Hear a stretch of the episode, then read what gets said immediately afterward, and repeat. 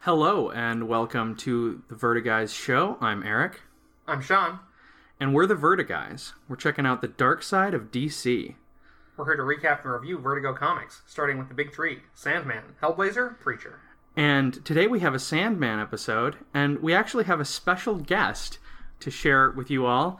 We've got Neil Gaiman in the studio today. Greetings, travelers. It's me, Neil Gaiman, author, writer, storyteller, dreamweaver, spinner of dark fantasies. Thank you for having me, Vertiguys. We're terribly excited to have you here, obviously. Thank you for writing such great comics. Is it true that every one of the Sandman issues is based on a real life experience of yours? Absolutely. It all comes from me mind and from me life experiences, and me nameless cat can tell you that. You've had a terrifying She's- life, sir. She's here with me now. Nameless cat, tell them. Did you understand what she said? I haven't studied cat in a long time. I didn't. It was at least three paragraphs. I can't transpose it here, but she said yes. Is the reason that you can speak cat and I can't because I didn't read the Graveyard Book? Is that yeah, Is that yeah, where- that's I on read point. the graveyard book. it's wherein the secrets lie? I believe you just admitted to Neil You- Gaiman you haven't read the Graveyard Book. Well, Hasn't let's- read it yet. I haven't read a Nancy Boys either. Ooh, you're getting on my bad side. thin ice. There's a With, guy. Thin ice with Neil Gaiman. Yeah. This is how you end up turning a doorknob and just disappearing. It could happen to any of us, but especially you. Fair enough. Okay, questions for Neil Gaiman. I did not prepare thoroughly for an interview. so you're reading me books today. I What? heard me Sandman stories. Correct? Yeah, some of the best ones. I agree. They're all the best ones for me, but these especially. Let me ask you about Morpheus. Did you actually encounter a dark figure with stars for eyes in your dreams? Oh no no no, that's me. That's me. Oh, of course. Yes. Of course. Like a metaphor? No, no, he's me. He's me. He looks just like me. Have you noticed? He has frizzy black hair, totally black eyes with sparkles inside of them. Wears elaborate outfits with frills and such. It's just like me, as you see me right now. Neil Gaiman. you do have like, this cloak that's doing like It's- weird things. It's as it- shifting to colors that don't exist in natural reality, so it's quite impressive. It's very, I- very hard to describe. I bet it would look even better if I had read the Graveyard Book. It would. You've probably not seen it in its full glory, whereas the other bit of guy certainly has. There are, of course, colors that you can't see unless you've had certain experiences, read certain books. Maybe a claw shrimp could see him. Our classrooms can see many things. They can see the name of my cat floating above its head. Oh, calm down. You can see above the ultraviolet and into your heart. So, if Dream is you, if Morpheus is you, Yes, Were you also imprisoned from 1918 until 1986? exactly. Where do you think I came from with all my books? Are there any books of mine before 1986? Are there? I don't know. yeah, I don't know. either. and if there were, there's some time dilation going on, isn't there? I can Jeez. publish things retroactively. I have that ability. Like Tupac. Like Tupac, Ex- yes, exactly. just like him, I may Except be a hologram backwards. on stage. You don't know. I may not really be here at all. It's very possible that Neil Gaiman is not in this room. I I think it's almost certain that Neil Gaiman is not here at all. Or is he? Are we any of us in this room right now? Who's to say? You know what could really help us out, Neil? Yes. Is if you would just record a quick plug for Vertiguys. Oh, all right. What should I say about it?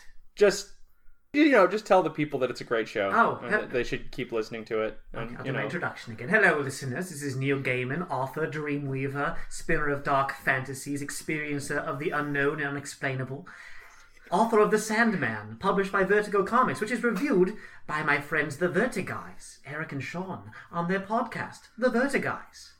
Do listen to it. It will expand your mind in ways you had not foreseen before, unlock new parts of your brain that have yet been unexplored. Listen to it, enjoy, and have a fantastical. listen, Neil, we're going a little long I, now. I keep going. I, I can keep talking. I'm.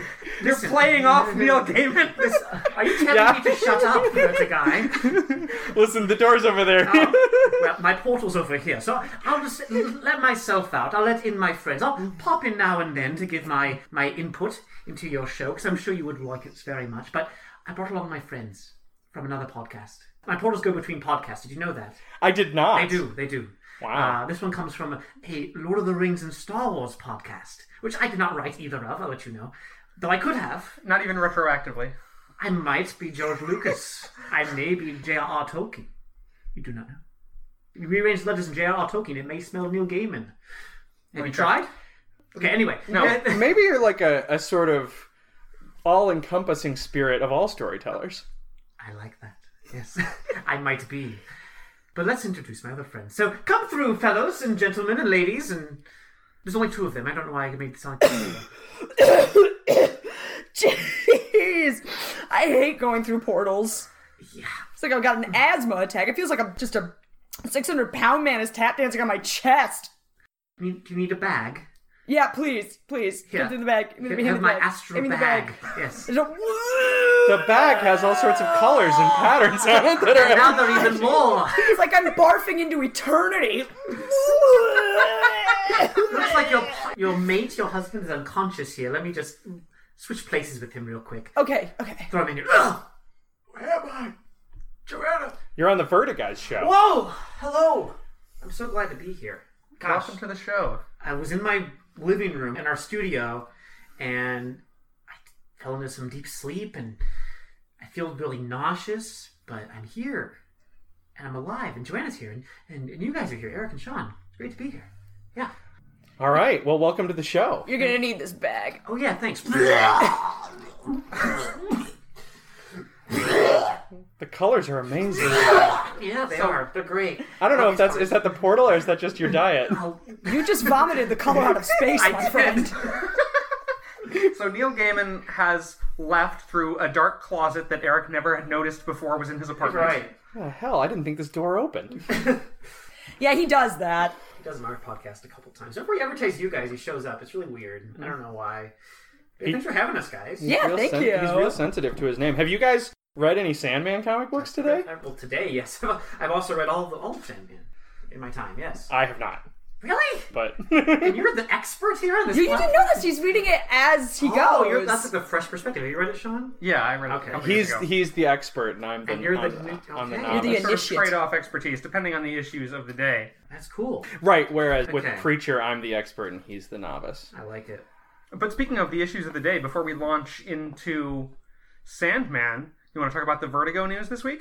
Yes, DC has announced a big old relaunch of the Vertigo line. It's going to be a much more consistent presence on newsstands going into next year. And they've got some fairly interesting sounding titles lined up. So there are seven new titles announced in addition to the Sandman universe announcement that we had talked about before.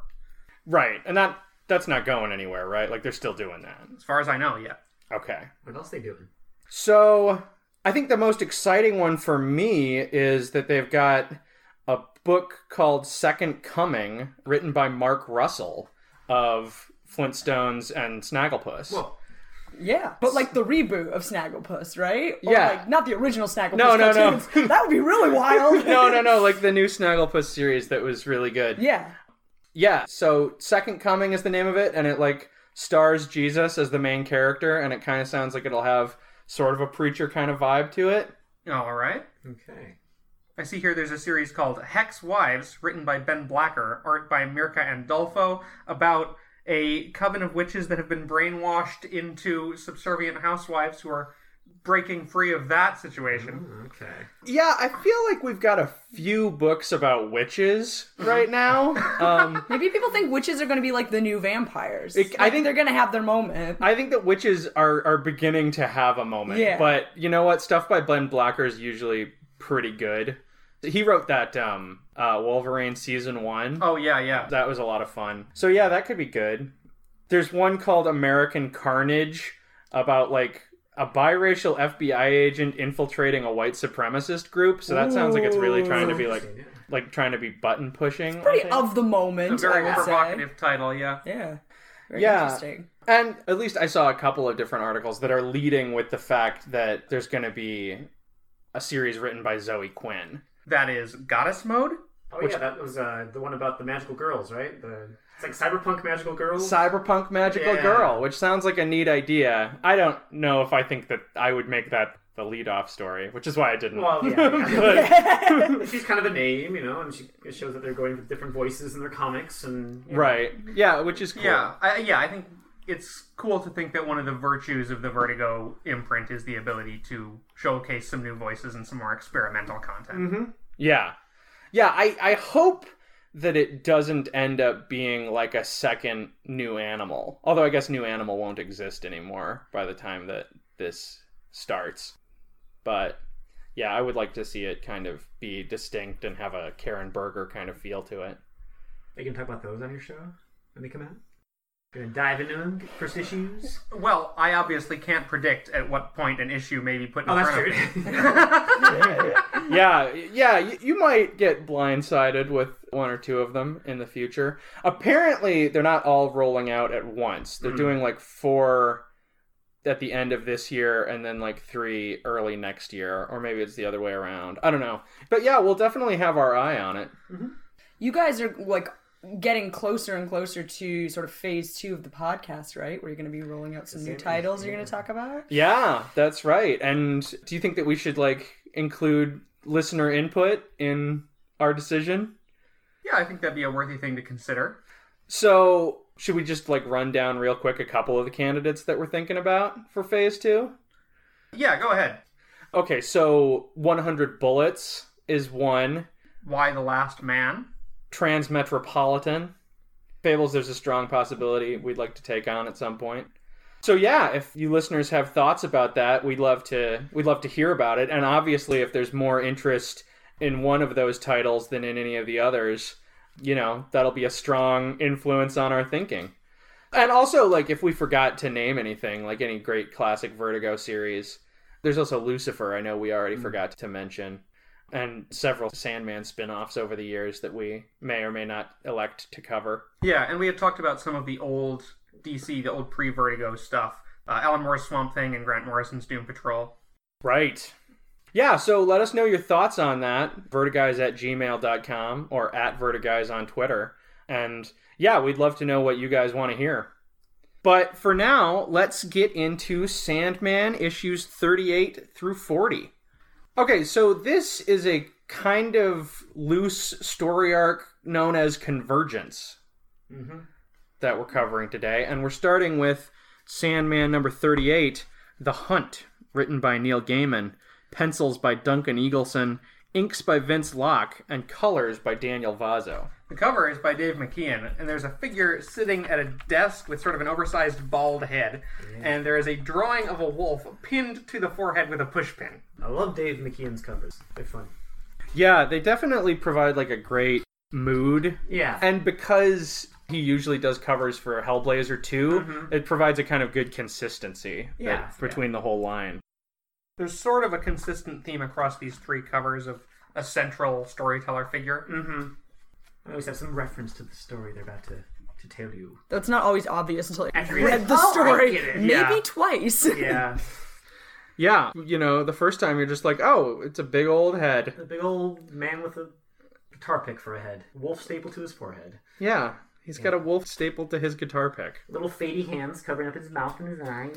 Yeah, they're kind of ethereal. You can see his lips through his hand, and there's Mm-hmm. really long candles. And there's like Japanese hiragana on his robe. Kind of wearing a kimono for some reason. Yeah, yeah. Well, shit, I don't, I didn't know that or know what that is. What's that mean? Well, I can't read it because I can't read Japanese calligraphy. it It's Japanese writing, not his robe. is Japanese writing, but I cannot read calligraphy. Fair enough. Wow. Okay, so we start off with a very packed page here. This is a an eight panel page, nearly a nine panel page, except that one of them is you know doubled over. Yeah. We have an old man telling his granddaughter a story. We don't get her name for a couple pages, but it is Celeste. We don't get the old man's name either. Not till the end. This is a story from before their family left the old country. She doesn't want to hear it, she'd rather watch TV. I want my MTV. Ugh. Yeah, I was reading this and I was like, you know what? I'd rather watch TV too. So I closed the book and I watched TV for a while. So you're in for a surprise. And then, I- and then I So you have came. no idea what's going to happen at all. I got around to it eventually. but I was like, wait a minute, I'm not this girl. this option is open to me. we're just, we're just, I identify with this character immediately. right? Yeah. I feel like a teen. Oh yeah, I went to the television. I watched, you know, the video for Thriller, and you know, came right back. I can't believe you, Eric, because Michael Jackson is for dweebs and kids. Spoiler, Find out later, spoiler, but yeah, totally for being a kid. Spoiling the fact that Michael Jackson is for dweebs You're and saying- you're calling kids. Erica Dweeb a kid. Well, I have a podcast about comic books, So maybe that ship's kind of so So he's kind of grumpy that she doesn't want to hear the story. She mollifies him and agrees to listen. And then he starts going on about how he's forgotten the story now. Yeah. it's like, nope, you fucked that up. makes her beg for it, which she does. I want to point out this line. I suppose if everybody cut off their heads and stuffed asafetida into their mouths and buried their hearts at crossroads, then you'd do it too? Uh, asafetida is a resin or gum made from herbs in the ferula family, used in cooking in Iran, Afghanistan, and India. It has many, many applications in folk medicine and magic, one of which I feel compelled to point out for no reason that is yet apparent, No, no reason. is to lure wolves. Huh. How? What, that, that's How interesting. perfectly irrelevant. Yeah. Sounds delicious. It does. It's also a member of the celery family, just so you guys know. and it grows 1 to 1.5 meters tall. Nice. Celery. I could eat some. The, uh, the fetid in the asafetida name comes from the fact that it smells really bad. Well, a lot of delicious things smell really bad. Yeah, You know, like durian fruits. Garlic. yeah, Yeah. exactly. That too. Now, in some parts of the world, suicides are buried at crossroads, so would you bury your heart at a crossroads could be a fancy way of saying, oh, would you kill yourself if everybody was doing it? The buried heart could also be a reference to a character called Cochet the Deathless, who we're going to hear from in a couple of pages. Yes. Yeah, I was gonna wait until he came up, but since you've name dropped him already, I want to confess real quick. Shout that out to my boy, Cochet the Deathless. I actually, I actually like literally thought until I found this issue that Cochet the Deathless was created by Mike Mignola. Like I had no idea. I had no idea that he Was was Oh, he a. a character in Hellboy? he is a I character. haven't read any of Oh, those boy. issues. Yeah. Forgot about that. Yeah. I had no idea that he was based on real folklore. So we turn the page and we get a deep dark forest, which is really cool looking in this art by Duncan Eagleson. I tried to look up Duncan Eagleson, by the way, and I couldn't find much about him. I'm not familiar with him at all, and I don't know his history. Well, he's the son of eagles. We know that. oh, Um, but in terms of whether or not he's still in the industry or he just sort of flew off somewhere. he just kind of came out of the sky and Yeah. Ah! just penciled this issue. Yeah, buddy. The uh, old man describes the trees very poetically. I really like how he described the trees, but the teenager's just like, ugh, I don't want trees. Trees are boring, Grandpa. I get it. Uh." Ugh. MTV. I used to climb them, but now I watch television. Yeah, I watch trees on TV now, Grandpa. Yeah, but I, once again, Gaiman is creating some tension here between the storyteller and the listener, making the telling of the story a little bit more interesting. I thought it was interesting how he talks about real forests with true bears and true wolves and also true folk. Yeah, he uses the word true quite frequently. He also mentions the phrase true death later on. So I'm not sure exactly what the word true signifies to him. Maybe as opposed to nowadays when everything's just sort of a sad little shadow of what it used to be. If Not fake news back then. It was true news. it's true news. These weak MTV trees. Yeah. Yeah. I wonder if Neil Gaiman like did some research on like dialects and came up with this usage for this word. Like Russian Jewish dialect or Maybe. something Right. like that. It Right. could be. Yeah. It's, it's too bad. I mean, we could have asked him. He was here so recently. Oh, man. Maybe he'll come back. We can ask him then. I wouldn't open that closet door for any amount of money. no. His cat scared me. sounded sick. it had long claws. I like the line here. In the winter, it was cold, cold enough to freeze the skin off your face and freeze your piss before it touched the ground. That'll be a familiar detail to readers of American Gods. Oh, yeah. This is true. This is true. I would be uncomfortable if my grandpa was talking to me about my piss. Like That's just my personal that's preference. crossing a line. Let me tell you about the urine. So, there were few true folk in the forest. We are introduced to a young man of our people who lives in this real forest, and he has three legacies from his mother life, a wooden ring, and the name Vasily. City. yeah, and that was kind of the first indication that I got that we were talking about like Russia Right. as yeah. the old country. We also get the granddaughter sort of interjecting, Vasily, but that's. Neck is cut off. yeah, and he replies, It's a pretty common name. Yeah. Yeah, so we have a kind of strong implication here right from the get go that Vasily is actually the grandfather. It's a story about him. And he looks kind of like He Man. feral He-Man. Yeah. that's what I'm going Yeah. with. I wrote down Prince Adam Yep. from He Man. I said, hey. He wears more pants than He-Man though, so that, he- that guy's like echoing for him. Wait, I do, what does that song have to do Oh with my He-Man? god, have you not seen this is well old now, but there's like this video someone made of He-Man singing Four Non-Blondes and it was like, pray. "Oh my god, do I pray?" And Skeletor comes in and sings the harmony. Oh my god. Oh, this God. was like the hotness in like 2011. Wow. Well, that's a goofy ass song, so I Yes, can see yes, that being pretty yes. funny. I mean, it's like it's almost like it would be funny no matter what you put in front of it. oh yeah, it's almost it definitely cheating. would. There's a, an episode of Sense8. Am I the only Oh one? yes, here? that's Oh, it. yes. Yeah, yeah. Yeah, Joanne well, hasn't watched it, but I watched. I know it because I see it on because Netflix. Tumblr was really Right. into it. So. Yeah, yeah, yeah, the part where they did the whole. Uh, where they all sing that song. yeah, at the same time. It was, Oh, it was a good part. okay. Yeah. Anyway, so Prince Adam is found by an old peddler woman. Two teeth. Yeah, we learn that Vasily and his father live far from any others. They rarely see anybody else, but he does stumble into this old peddler woman. Yeah, he describes her as a gypsy, not one of us, which is, I guess, how you know that they are not Romani people. But I was listening to an episode of Buffering the Vampire Slayer recently, which is a Buffy the Vampire Slayer podcast. It's really good. And they explained in depth why the word gypsy is not cool at all. It's not a nice word No, to say. should not be used. Oh, But I guess we're Okay. to understand that this is a very, very, very old man, and Yeah. old men don't tend to say the nice words for He things. doesn't really treat her that kindly either in like future pages, like as far as talking about gypsies or Romani. Sorry. Yeah, and it's pointed out here that she sees Vasily even though he's hiding. So we're immediately set up with a couple of questions here. One is, why is he so good at hiding? Yeah. And another is, who exactly are our people? And also, has she been eating her carrots? Because they're good for the eyesight. Yes. Right, because her eyesight is sharp. She is better at vision than he is at hiding. Yeah, yeah, there you go. Is that an axe cop reference? It's the office. Oh, okay. well, that's too bad. It, I would have liked it better if it was Axe Cop. I mean, The Office is a good show. So she is hungry, so Vasily volunteers to bring her a rabbit. And in exchange, she sort of shows him the things that she's selling. She got this bag of magic MacGuffins. That's a pretty fucking exclusive shop right there. That's you gotta really- you gotta buy in to even see the merchandise. It all costs us a rabbit. That's not that much, but you know. I I have a twenty. Can you make change? Yeah. Twenty rabbits. Hmm.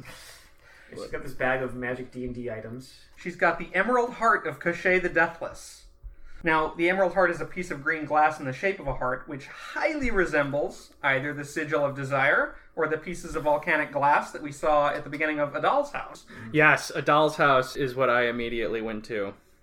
And Celeste interjects at this point, asking how did she get these things, and Grandpa starts mocking her, saying, Of course she didn't have the Emerald Heart of Cachet the Deathless. She's cheating Vasily. Yes. Right. She's just Don't worry, gypsies are liars. yeah. I don't know if I should save this until later, but in the actual folklore, Cochet the Deathless did not have an emerald heart. He had a soul inside a needle, inside an egg, inside a duck, inside a rabbit, inside like a magic chest that he kept locked. Right, now this character is basically the prototype Lich. He had buried his heart or his soul so that he couldn't be killed. It's like a Horcrux, but It's like a matryoshka doll. yeah, Yeah. that's a good way of putting it. I wonder if Mike Mignola ever drew all that stuff. I bet it would look really good if he Yeah, I did. bet You probably would. She also has a cloak of night from a country far in the north where day never breaks, woven from the silk of black worms who feed on the leaves of dark trees in the lightless caverns beneath the land. Vasily's father appears and tells him they have no money to spare on baubles. And as they leave, he warns Vasily not to talk to strangers in the forest because they are not of the people and mean them harm. However, Vasily almost instantly breaks his father's trust and Pretty goes to much. meet with the woman again. I think it's this is supposed to be the next day. next day, because yeah. he says that his father is like talking to him all night about stuff that he just ignores. Yeah. They use the word gewgaws, which I love. That is a good word. Is that a Russian Jewish word or is that just a Gugaz? I love gewgaws. So he goes to talk to her about her gewgaws again the next day. yeah, he he finds her. And when he shows up here, she says, You startled me, I didn't hear you coming. So he moves very quietly. Yeah, and she is better at seeing than she is at hearing. There you go. By the way, hang on. We got our first mention of dreams here in uh, in this panel. Yeah, he tells her that his father said the items are worthless, and she says, Values in what people think, not in what's real. Values in dreams, boy. Which is, I don't know, kind of a shady way of saying, like, yeah, they're worthless, but I'm gonna sell them for a lot anyway. Listen, if you want to pretend that it's the Emerald Heart of Koshe the Deathless, it's valuable to you. Right. Not valuable if you want to kill Cochet the Deathless. no, no, no, certainly not. Fair enough. But I mean, he seems like a pretty nice guy. Why would you? So because Vasily had given her the rabbit the previous day, she decides that he's a good boy and she gives him a bobble for free. Well, I guess the rabbit was the cost of that. And it is a miniature on a necklace, a picture of a young, beautiful woman with blonde hair, and this is the Duke's daughter. It is. Is this what you'd call a cameo? Cameo. Yeah, kinda. I think that's cameo. basically what it is. I don't understand. Is she played by like Madonna or something? Yeah, yeah, that's it. That's it. No, you know. I can't even tell if believe you're being that's- serious, Eric! Joanna. I'm very gullible! The old woman here goes on a tangent about how she was once more beautiful than the daughter, and she was involved with many, many men, and how she always followed her heart. Oh, yeah, and then she asks for his little finger so she can tell his fortune. And when she sees his fortune, she runs the fuck off. because they forgot to color in the shading on his face, and so she got really scared by that. It's like, God damn it. That's not the right color! Why it should be black in there? Holy crap! A shadow hit your face, and I hate you now. Well, it's a gray shadow. It's so weird looking. This is weird looking. He looks inhuman for a minute. For a moment, It's an unearthly effect. it is. What? What are you? Keep away from me! And the old woman scuttled off into the forest like a frightened rabbit. So, at night, Vasily would take out and admire the daughter's picture. At this point, Celeste jumps in to ask what she looked like and is annoyed when her grandfather's description is nothing but superlatives about how beautiful she was. The description reminded me of uh, Into the Woods, the song. You know, it's like, with eyes as blue as cornflowers, lips as red as poppy skin, as white as milk, and hair as gold. That was Oh yeah, no, these are the kind of things that these are the things that they have to collect. Yes, yes, yes, Yeah, yeah. sorry, yeah. I'm not sure if this is the right audience for musical theater. I'm just but- saying. I actually get like most musical theater references, just not that one. Into the Woods? Okay. So Celeste is kind of injecting a female perspective here. She's annoyed that there aren't old stories from a female point of view. Oh, yeah. This is also the part where we get the small bone that he carved into the shape of a small bone. I thought, like, I was so convinced that that was a typo or like a reference to something Yeah. that I googled a small bone carved in the shape of a small bone and like nothing came up. It's like, oh, you got like this issue. yeah, exactly, Yeah. exactly. Vasily gathers up his prized possessions some tarnished bronze coins, a small bone that he had carved into the shape of a small bone, a thin wooden finger ring his mother had left him. At which point, Celeste jumps in to complain about the small bone. And he says he carved it into the shape of a different bone. And he's like, Yeah, don't ask you about your Michael Jackson lyrics. And she's like, "Eh, Michael Jackson's for dweebs and kids. I don't like him anymore. I looked it up though. I tried. To, this was published in June of 1992. I was trying to figure out what the top song was at the time, and the number one song at the time was "Jump" by Criss Cross. so that's what she was probably Cross to listening make it. to. Jump, jump. jump. Jump, jump. So Uh, yeah, Michael Jackson's for dweebs and kids, unlike Chris, Criss Cross Cross, for which actual is for children. sophisticated In culture backwards vultures. pants. Yeah, So now I have to buy that MP3. you do. Let's go ahead and not include a clip of, of jump jump at the end of the fucking show. So he's going off on a journey while his father is away. yes. Yeah, and it seems like he just kind of like disregards all his father's teaching and advice and requests and is just like, yo, I'm out. But here's Celeste identifying with the character now. My parents complain when I get back late from a party. I'm a teen. I love the party. Listen to Criss Cross. But they did things different back in the old country. What do you Back in really old country, yes, we have no Criss Cross. We wear our pants forward Zipper in front, like a man. like a man. Oh boy. That should be in there. As he's traveling, he finds the peddler woman with her throat slashed. yes, it's very tragic. Yeah, and whoever did it left behind her pack, which he then appropriates. He uh, reaches a village on the edge of the forest where they don't believe that he came from the forest because the forest is full of ghouls and ogres. He comments, I saw nothing that could have hurt me. Which is not the same thing as saying there weren't ghouls and ogres, just that they couldn't hurt him. This is the same page where Grandpa maybe, maybe joking, maybe serious, jokes about being 140 years old. I didn't learn this till I was 140. Right. Well, then, then Yeah. with, assuming he's at least 140 years old, Yeah, could be yeah, well yeah. older than that. Vasily tells him he's looking for the palace of the Duke and he's carrying things to sell an emerald, a little drum, a shirt, a book, other things. He's selling the old lady's stuff. Yeah, and when he mentions that he's heading towards the palace of the Duke, the innkeeper decides that he ha- must have some pretty nice goods in that pack. Yeah. Vasily notices that the bed is bolted to the floor. She's like, no, no, no, I'm gonna sleep on the ground tonight. This part is where I realized that I would like instantly be killed if I lived in the Middle Ages because like I was like bolt to the floor. What does that even mean? Why does that mean you have to sleep on the floor? That's stupid. I just sleep in the bed. Vasily knows what's up, man. Yeah, he He's does. got those those instincts. He does because as he is sleeping that night, a panel opens up near the head of the bed in the wall, and the innkeeper uses an axe to chop the pillow, which is right where Vasily's head would have been. So the implication is that he's trying to murder Vasily to take all his He goods. tried to ask him a question. Yes. Yeah, this is a great sequence of panels here. The innkeeper comes in with this candle, and Vasily's hand comes in from off panel and snuffs it out. That's cool. And there's a black panel to indicate. Yeah, it's implied that it does not end well for this innkeeper. Got him, got him, got him, got him. Vasily had learned a valuable lesson that night. It seems like he already pretty much knew that lesson. I mean, like- he was like bed bolted to the floor. Fuck no. Right, like what did he learn that was new? But anyway, it's Right. who Yeah. cares? Exactly. He set off due west, away from the sunrise, well rested and well fed. Did he eat that innkeeper? I think it's I think implied he that he ate ate him.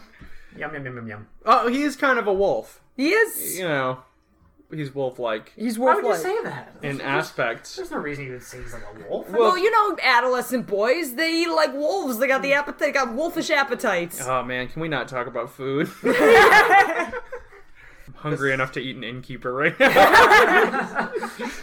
After two days of travel during an early snowfall, Vasily encounters a very tall and thin man. We recognize this as Lucian, the librarian in Dream's Palace. Well, I recognized him after like on second glance. At first, I thought it was literally Ichabod Crane. I was gonna I was like, whoa. I had a similar Would be- thought. I was like, wait, that would listen, be, yeah. but the thing is, that would be no less weird than like a lot of the other stuff in these issues. would be no so- less apropos for Right. a Sandman issue. But yeah, I was gonna say maybe you recognized him right away as Lucian, not not this reader. Well, he's an elf, guys. He's not. Yeah, he's got pointy ears. I thought maybe it was an accident with a rice. It's a dress. congenital deformity.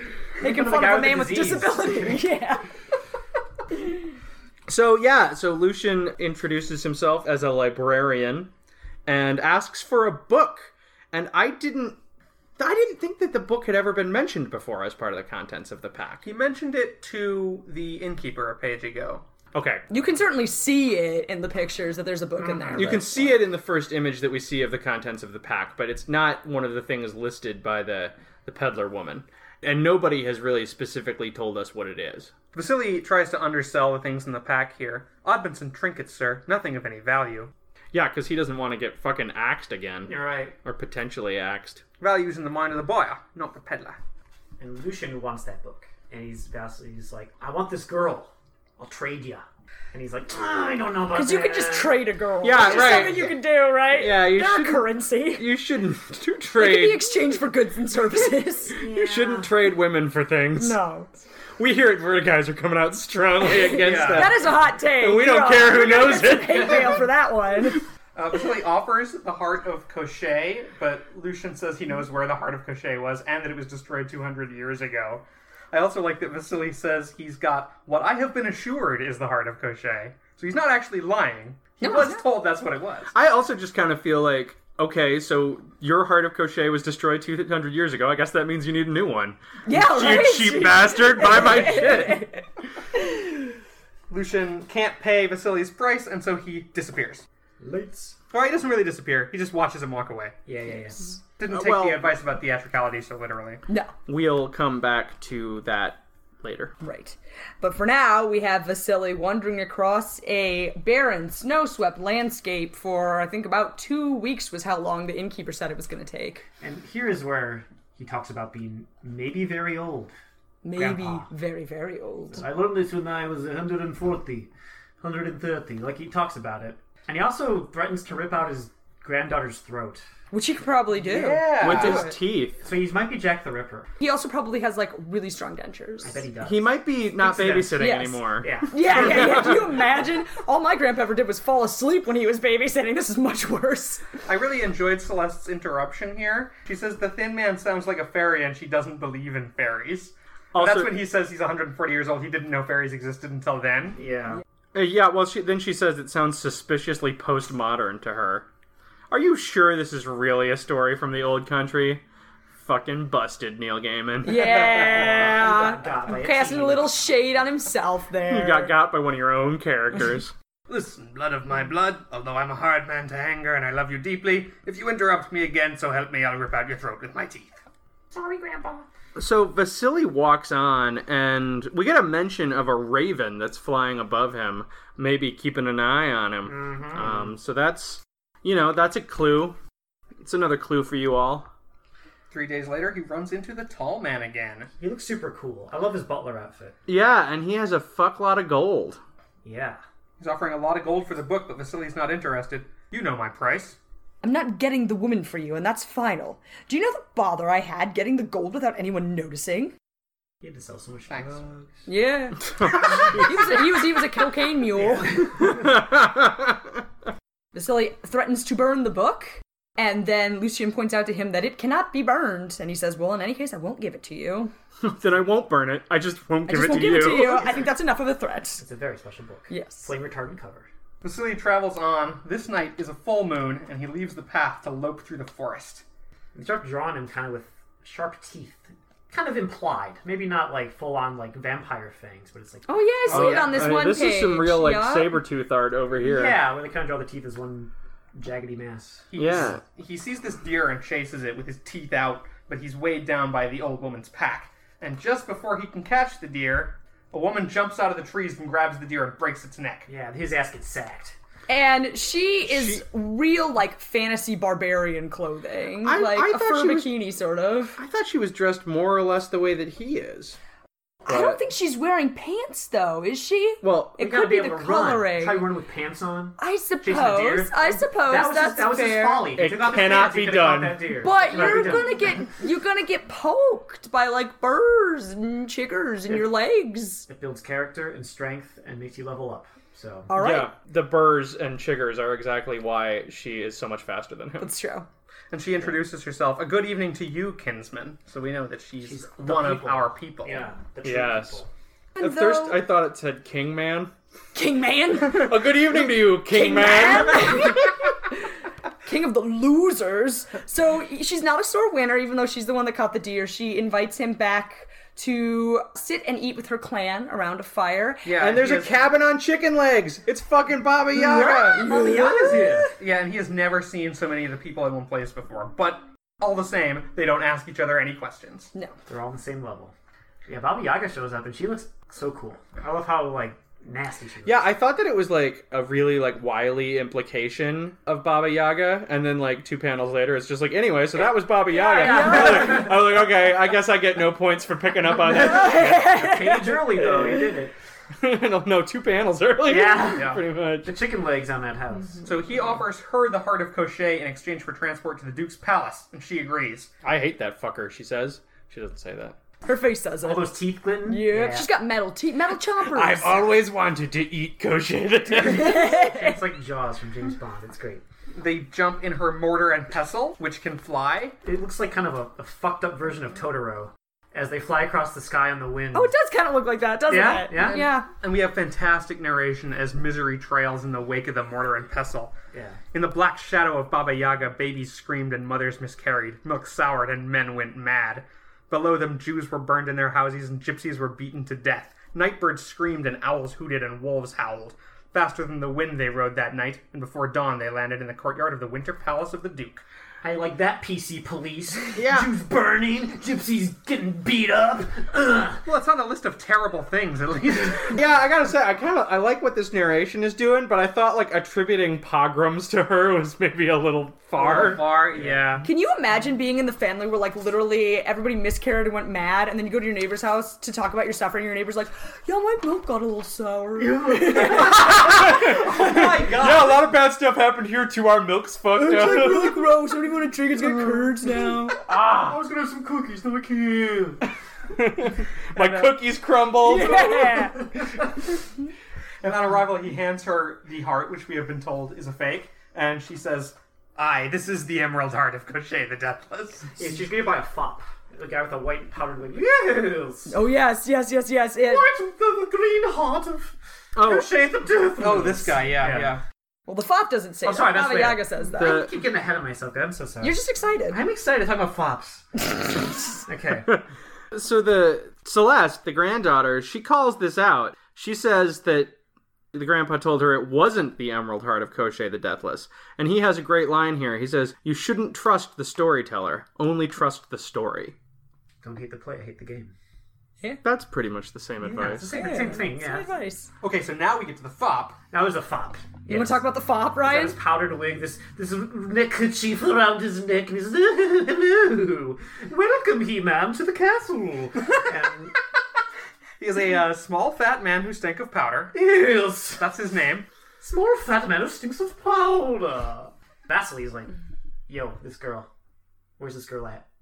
And the fat man, very accommodating, says he'll lead him right to her. But he says she has to be dressed and perfumed before she can see him. She has And to he- stink like me. he leads he leads Vasily to a room to wait, and The noble lady will see you shortly. Oh, when hell freezes over. and he walks away. My notes say dungeon question mark, and then my notes for the next page say Dungeon. he locks Vasily in a dungeon. That tricksy fop. And he just basically sits in the cell in the dark and waits to die. yeah, he runs out of food and water, and and another thing that he apparently needs to survive, he runs out of moonlight. Yeah, interesting. Isn't Hmm. that shit. mm, Nah, it's provocative? just coincidence. I don't think it's. Yes. He's supposed to be able to read, and he can't. There's So- a diversion here that is a great diversion where they just start talking about how TV is bad for your eyes. yeah. Again, the MTV. Guilt your eyes. Now, just as I keep wanting to call him Prince Adam, just as Vasily has resigned himself to starving to death, who should show up? But Lucian. He's back. Hello, young man. I've come for my book. Oh, so it's like Michael Caine for you. Michael Caine. It's Michael Caine. Master Brosius. Yes. I mean, he's he's dressed like a butler. A So. little bit, yeah. So, Lucian offers him his freedom in exchange for the book. The book. But even now, even with death staring him in the face, Vasily is not convinced. He refuses to part with it unless he gets the girl. And he intimidates him. He's like, "Uh, I'm the descendant of a Duero and Night Gaunts. And like, Just so you know, a Duero is another name for a dwarf, and a Night Gaunt is an H.P. Lovecraft monster. yeah. I didn't even have to look that up. I just knew that shit. And he doesn't look like either. Damn, no filter. Vasily uh, points out here that Lucian could just take the book off his corpse. Lucian says he can't. It has to be granted by its owner. And if Vasily dies, it becomes the Duke's book, and that's going to be even harder to deal with. You know Yeah. how long it's been since I mislaid a book? Well, let's just say the continents weren't in their current shapes, not that that means anything to you. Now, I want to point out something here, maybe a couple of some things. First of all, starving to death in the dungeon is described as a slow death and far from noble, which I liked. yeah. Um, second of all, this is his third meeting with Lucian. He also had three meetings with the peddler woman. so there's like a really obvious kind of like fairy tale structure going Sure. on. Rule Just of happened to three. freeze. Yeah. I also want to point out that during his brags here, one of his brags is, I run on four legs as easily as two. Again, just coincidence. But he takes him with. Yeah, so they head out of the dungeon and into a vast dreamlike palace. Presumably Dream's Palace, in fact. And they bump right into Morpheus. Yeah, and he's wearing a cool outfit with a with a ruff. I love the ruff. This is fantastic. Vasily immediately starts growling at Morpheus. Stop that. Morpheus is like, knock it off! So Lucian had hoped not to run into his boss, but he is forced to explain what's going on. And Vasily tells Morpheus his whole tale, and Morpheus smiles. Morpheus doesn't even seem that mad, really, but He just basically asks nicely, and Vasily hands over the book. And the book is The Merry Comedy of the Redemption of Dr. Faustus, which maybe you guys can tell me more about this. It's not a real book. It was invented by DC Comics, but I don't know in which comic at This is what a point. Story. I mean, right? So Lucian has a has a collection of books that were never written. In reality, Marlowe's Faustus is a tragedy. Uh, Yes. it's a But- comedy. This here is a merry comedy. Got it. So, So Sandman made this up. It wasn't made up in another DC comic? no, I think it's from this, Okay. right? Yeah, this is the only reference that I know of. When I This is Googled it, basically- yeah. This is basically the Marlowe equivalent of uh, Love is Flavors, right? Yeah. Love's Labor's Lost. Is that not a real Shakespeare play? Is that? It's a real Shakespeare play, but there's not actually a sequel that comes back and fixes the ending. Yeah. Right, right. Oh, okay. I oh right. Oh sure, sure. I gotcha. He's probably got that in the library too. Probably does. Probably has like Art Right. of the Deal, you know what else? He, part of the deal. the real version. That's just that's just a book that should have never been written. You know what else he probably has? Somebody wrote. Somebody wrote a fanfic oh, Of this. of this very story. of the merry comedy of the redemption of Dr. then they were Faustus. like- Somebody wrote a they fanfic. have This the is the, fanfic. this is the second time I searched for something that was referenced in these issues, and it came up with a fanfic. Man, I just realized Morpheus's library contains fanfiction about the Sandman series. It does. about Isn't this that very wild? chapter. Wow. Isn't Whoa. that so I wild? just, the, the internet really wants you to read fan fiction, like you It specifically. doesn't have to The way try that looks that for it. hard. Like, oh, I see. The internet, the internet just knows what you It Oh, like. just knows what I like. What I like is terribly written literature by 15 year olds. which his library is full of. Yes. when people grow up and get older, they just stop writing anything that interests me. Fair? Yeah, that's true. So this brings us to the crucial scene. Morpheus transports them all to the daughter's bedroom. Yes, and she's sleeping. So they wake And- her up. Yeah, it- She dreams of walking through a covered market looking for cornflowers and finding only goblets of sour blood. Well, do you dare wake her up? He dares. yeah, and you know she's kind of getting the raw end of this deal here. Just a bunch of weirdos in her bedroom, and they never really tell her what they came for. Uh, I guess he gives her the cameo back. but, Yeah. um, That's, all he, all- that's all he does. Right. Vasily looked at her. She was beautiful indeed and pale and fragile. She was everything he had dreamed of. And he just hands her the cameo. This is yours. So we are to believe that this was not his original intention, but now seeing her face to face, I don't think it is hers. Like, why would she go around with a picture of herself? maybe she's just that vain. Maybe he hot realized man. that. It's Like maybe, a metal art bracelet. yeah, yeah, yeah, yeah. He's a major babe. She's Maybe not a once he saw her, he's like, wait a minute, who has a picture of themselves in a necklace? That is stupid. And he's like, you know, I'm not interested in you anymore. That's what put the whole thing off. yeah, Could be, could exactly. be. I love the last panel of this page because I go back to Morpheus's dining room, and I love how Morpheus is sitting. He's such a tryhard. He's doing like, like basically a meditation pose. That word. While, while, while Lucian and Vasily are dining on fine foods, he's just in his throw, just kind of doing the sick pose, like he's He's being pretty extra. he's being very extra. Yeah, I want to point out here that Vasily feasts on venison and hare and pheasant and kid. He drank tokay and sherbet and fine brandy. Actual kid. Often here in the corner, we can see Morpheus's kind of oh, what do you call that? Clothes horse, Mm. where he's got his helmet ruby and pouch of Yeah, sand, his yeah. three tools. Oh, I didn't notice that the first time. That's pretty fucking. Looks a lot like the rad. Martian Manhunter stand Yeah, I here, was but gonna it's say, not. yeah. yeah, yeah. That's what I thought it was. At first. Didn't he like need the Martian Manhunter's help to find that shit? Yeah, he did. Yeah, originally, yeah. I mean, Not, not, that was the beginning. It that's was all in- like it's still kind of tied to DC stuff. that's in and, the like, that's in the future, I guess. future, but yeah, yeah. I I mean, mean, all that like John Constantine stuff, and like there's all all those DC hero tie-ins in the first few issues of this comic series. Yeah, which I I thought worked kind of well because bringing in Doctor Destiny, who's like a, a second string JLA villain, was, Right. was kind of a cool idea. You gotta get the DC fans kind of into it. At this point, it's definitely its own thing, and I like that. When Lucian asked Vasily about the Duke's daughter, he shook his head and said nothing. But the Lord of Dreams knew that wishes are sometimes best left ungranted, and he did not need to ask. And then Vasily wakes up. In the woods, He wakes up in the forest and shapeshifts into a wolf. Who were? Where did that come from? Call me. Surprise, motherfucker! Where were the? Who's that? Oh, yeah. totally out of left field. He sort of he sort of dropped hints that that was something he could do before, but No. it's kind of blunt the way it's Yeah. just like and then this is what he did. But he meets up with the girl wolf. He catches up with the she-wolf, and he holds his he holds his teeth on her neck without breaking the skin. And they have an astral makeout session. I think that's like a I think that's like a real life animal mating behavior. Yeah, I think it's- exactly. I think that's Yeah. a thing. They celebrate their union in both man and wolf shape. yeah. The less said about that. And- Yeah. Let's talk about it more. Right? and it's not it's not really like a hundred percent verified but i think we're supposed to get the idea that this is the girl who beat him Kayased the who, other day. who beat him to the to the Kill de- Steel. Yeah. yeah yeah it beat him to the deer and uh, and called him king man King Man. king man Sorry We for have just- chaosing, King Man. we have decided to invite you to the justice league God. Yeah, so they get married, and the people came from hundreds of leagues around for the wedding, and they lived happily together until death parted them. and that's it huh Yes, that's the story. it's kind of sexist Yeah. Celeste is not liking this story. Yeah, this is a sexist story, not like my boys crisscross.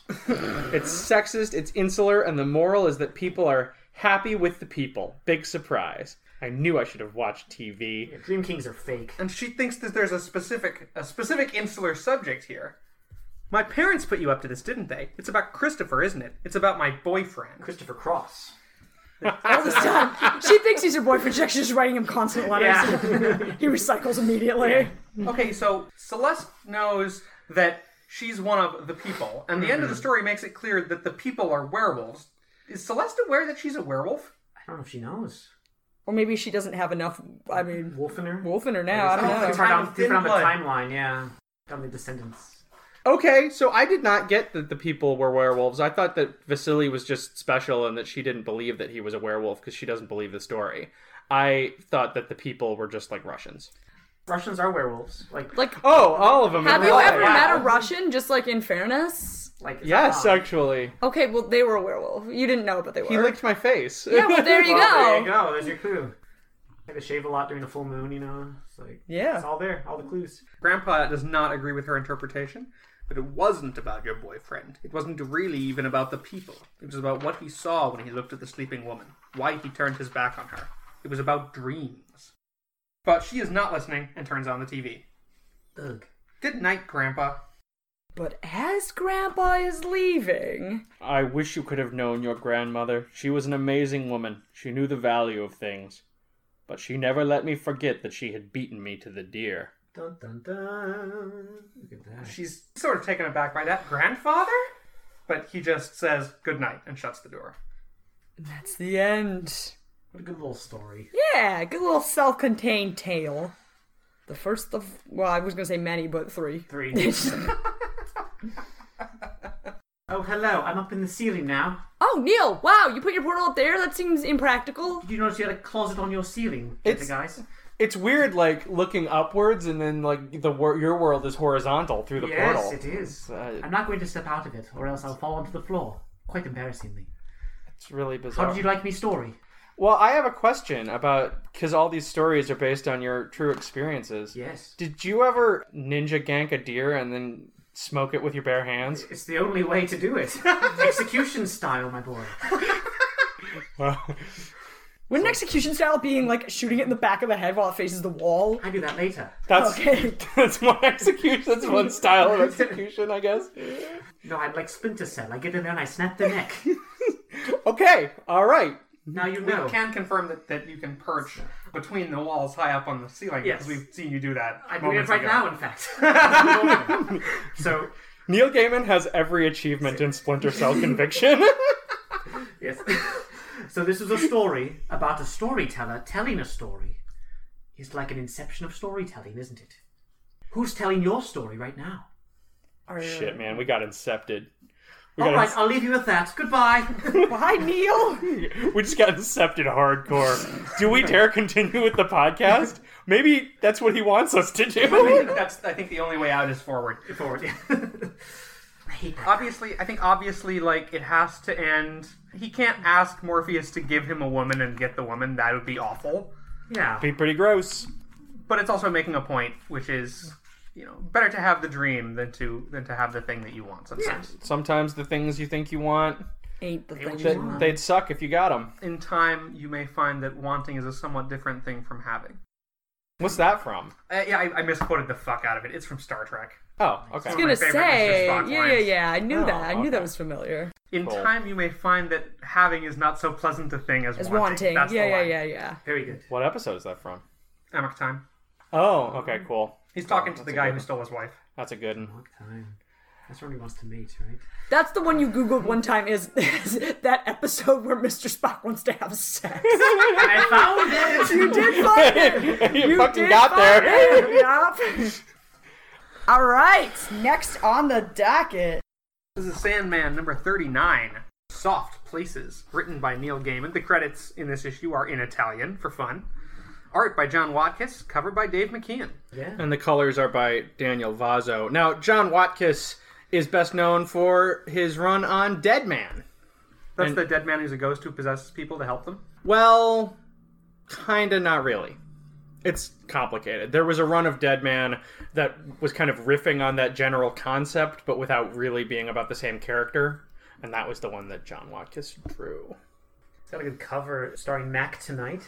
Yeah, either Sorry, Maggie- what? We cannot talk about Mac tonight on this podcast. We're just that would be a traffic attracting all the wrong kind of That's, traffic. that's been banned from the beginning Yeah. in the bylaws. So we got Sorry. so we got this man. He's uh, sitting in a robe and he's looking dreamily into the distance. The His, uh, I'll, I'll come to that. Sorry.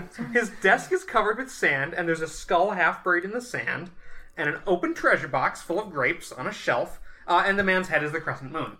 Does anybody Very else believe there, huh? Does, any- does anybody else think that, like, just for this particular story arc, a lot of these covers sort of resemble something you'd see on an Enya album cover? They're like super 90s. Like, in, like the best way. Or like late 80s, I should say. Yeah, they kind of do. He I, looks I very. love them, man. They're, they're kind of dated. I like but I love it. 'em. He looks very wistful. looks wise. I also feel like he looks like Benedict Cumberbatch. that just reminded me. too. Him too. Everybody, I see him everywhere. That just reminded me because I I was like, oh, of course she knows who Enya is because of Lord of the Rings. Oh yeah, But like, yeah. but like, it does kind of like. Now that I think about it, like, what an interesting choice it was in like 2001, 2002, whenever that movie came out, to be like, you know who we're, we're gonna get like cutting edge of the moment singer Oh, yeah. Enya Oh, to, yeah. to do the big hit Oh, yeah. song. and then for the third movie, they're like, you know who's big? The chick from Eurythmics. That's a great song. It though. is a good song. It's a good ass. I used to like walk up and down my hall at night, like listening to that when I was in high school, and be like, "I'm crossing for the Grey Havens. I'm going to Valinor. I'm not going to high school. I'm Yeah, I- going to Middle I Earth." love these covers. I definitely didn't do that. Well, Nope. We definitely didn't all do that. you, you didn't. You didn't go to my high school. Any of these covers would be good, like alternative pure moods covers, yes, like a cassette tape in the 90s. that's sort of more or less Yeah. where I was going. Return to innocence. Or pure moons, if you prefer. oh Pure moods. my god! I didn't tell you. Ah. podcast over. there's, there's this kid Eric knows him. He works with us. His name is Brendan. And he started sending me music for like a little while. He's like, "Hey, check out this song. Check out this song." And so then I sent him "Return to Innocence" from Pure Moods One.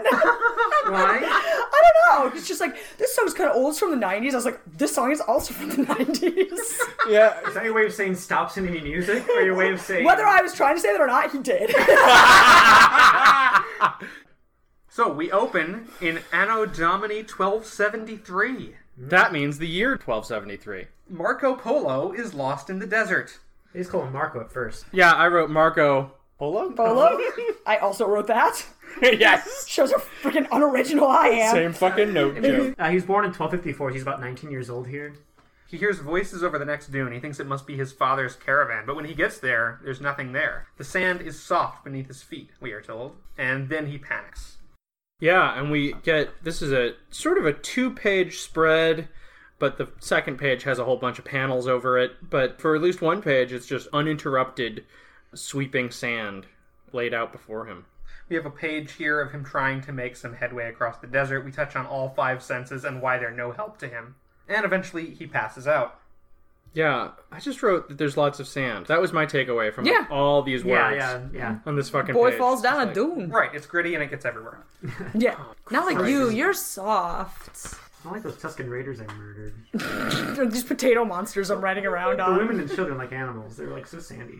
Wait, wait a minute. Potato monsters? Oh my god, we Okay. watched that scene. He is like riding around on a not, potato. Not in that scene. He's not like riding around on the potato monster. Be like, I killed all the kids. No, he's uh, it's I really want not- the scene where he says that that. is so much and the better I don't movie. like sand He scene. goes when they were on Naboo and they're having like roll around in the field. There's these big sort of like gourd-looking creatures, and they're like, Like spherical cows. yeah, and they're rolling around, and Anakin makes it look like he almost dies. He doesn't almost die. And he's like, "Oh my God, you're dead!" And he's like, "No, I got thrown off by a gourd. You know I what- killed all the women and children." he loves it. You know what's really sad Yeah. is that it has not been a long time since I saw that movie. It's been maybe four months, and I don't even remember this. And it doesn't hold up. no, it doesn't. It doesn't hold up at all. Four months later. yeah. I now that you tell me about it, I remember. Yeah, it, yeah. but, but yeah, Dumbest stuff ever. but it's like. Fuck. It has not been a long time, and I still completely forgot that. There's no problem with that. So Marco wakes up in the desert and as he's rubbing sand from his eyes, he's, he wakes up face down in the sand. Sandman name check. Yeah, he recalls the tale of the Sandman. You can't see him, Marco, but he can see you, we are told. Yeah, and some kind of nun or some kind of nun or queen is telling him this story in his memory. It's a young boy. Suddenly, he hears a voice singing. The voice is singing the song "Come Home, Bill Bailey." Which was a song published in 1902. What? What? This Okay. is 1273. Yeah, he's hearing other voices, snatches of pop songs and poems. I just thought my conclusion was that it was all Louis Armstrong songs except for one Lou Reed song. There's a line at the bottom of this page here. Any view of things that is not strange is false. That's often attributed to Neil Gaiman. A lot of people don't follow that to the original source, which is the French poet Paul Valery. How about that? Oh, okay. I didn't like look him up. I was just like, I like that oh, quote. Louis Armstrong, Lou Reed, Louis Armstrong. Oh, you're just focusing on the song. I thought there was a lyrics. I thought there was a Lou thing going on. Oh, okay, yeah, yeah. Lose. Marco hears a voice calling his name. Marco! It's before the game was invented, so no one says his last Yeah, right. Right, he just runs toward it. name yet. He thinks it's his father, but it ain't his father. it's a different guy. This is a guy named Rusticello of Pisa, who will be Marco's cellmate in Genoa many years later. Marco Polo actually writes his famous account of his journey to Asia in this prison, and Rusticello writes it down.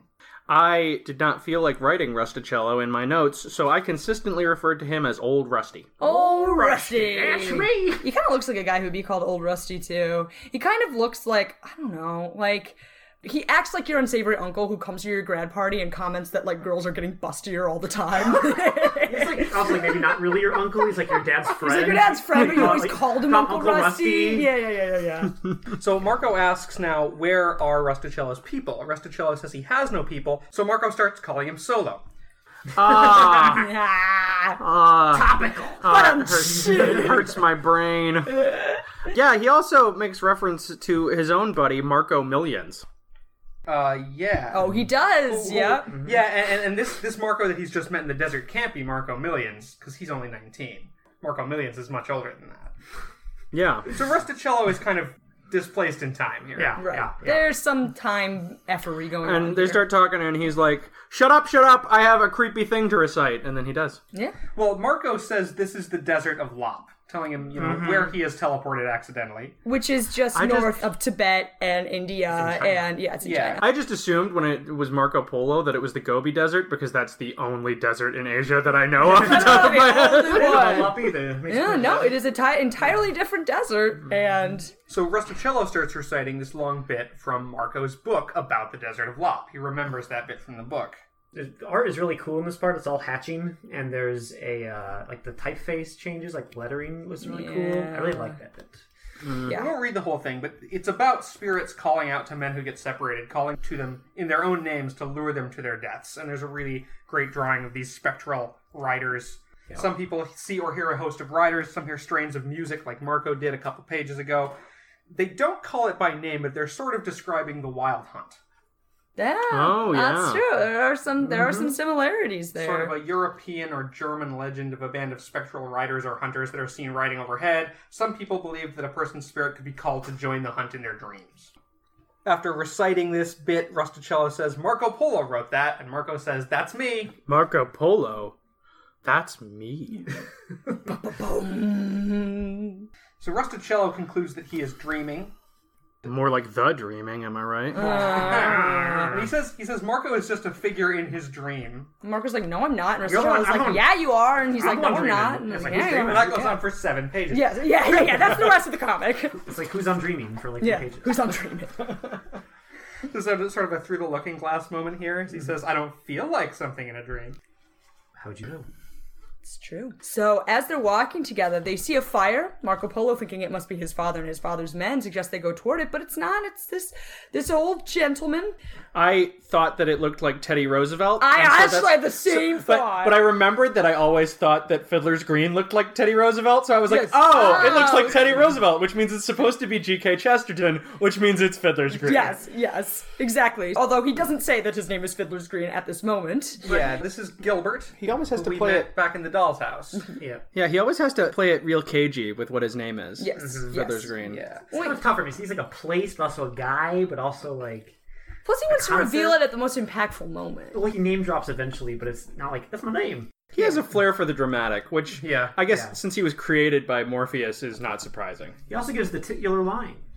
He talks about soft, Soft places. He also invites them to drink some tokay with him, which that's two drinks of tokay Everybody's in two so obsessed issues. with Tokay. Just a Gaiman, couple man. of months in 1992, Getting Gaiman sloshed. was enjoying some It's toast. just like I just discovered this thing. It's called Tokay.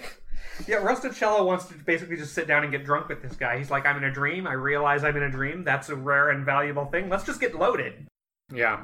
Well, and he, I think he keeps hoping that some dream ladies will show up Yeah, yeah, he does. to change fundamentally what kind of dream it is. Genre of his dream. But Fiddler's also- Green says that he's trying to get away from all that too. Yeah, especially with like his boss's new girlfriend. Yes. Ugh. yeah. I also like here that Rusticello says, Don't worry, Marco found his way out of this desert 30 years ago. so we're not in any danger. Yeah. Right. I do like how Fiddler's Green says "whom" a lot. I always like that about him. Whom. Oh yeah. Mm, Like a sound effect. Mm. I, I used to try to write down every whom, but then I forgot that I did that for this issue, so I didn't do it this There's time. like three "whoms" in There's this there's one. several. Yeah. Yeah. So uh, didn't catch 'em Gilbert all. changes the subject from his boss's new girlfriend to let's just sit here and tell each other some stories, Mm-hmm. which unsurprising in a Sandman issue. So Marco starts telling him the story of his current quest, how when he was very young, his father went to China and met Kublai Khan and wanted to convert Kublai Khan and Kublai Khan's people, but because Kublai Khan had these sort of mystics who could perform miracles He had for him, he had really good miracle workers. He and did. He was like, you ain't getting this. he's like, unless, Unless- you can bring me some Christians who can do this shit, A Uh-huh. hundred of them. Um, I'm gonna stick with Just, Buddhism. just to be safe, you better send me 100, 100. miracle workers. Go back to your Pope and tell him to send me 100 Christian miracle workers who will show my priests that your Christ can work miracles as great as those of their Gautama Buddha. yes. So That kind of reminds me of that part, you know, in the Bible where like Moses is like he's got to have like a magic duel with the Pharaoh's dudes. Yeah. Oh yeah, they Where he like turns his staff into a snake. Yeah, yeah, yeah, They yeah. turn their staves into snakes, and his snake eats those snakes.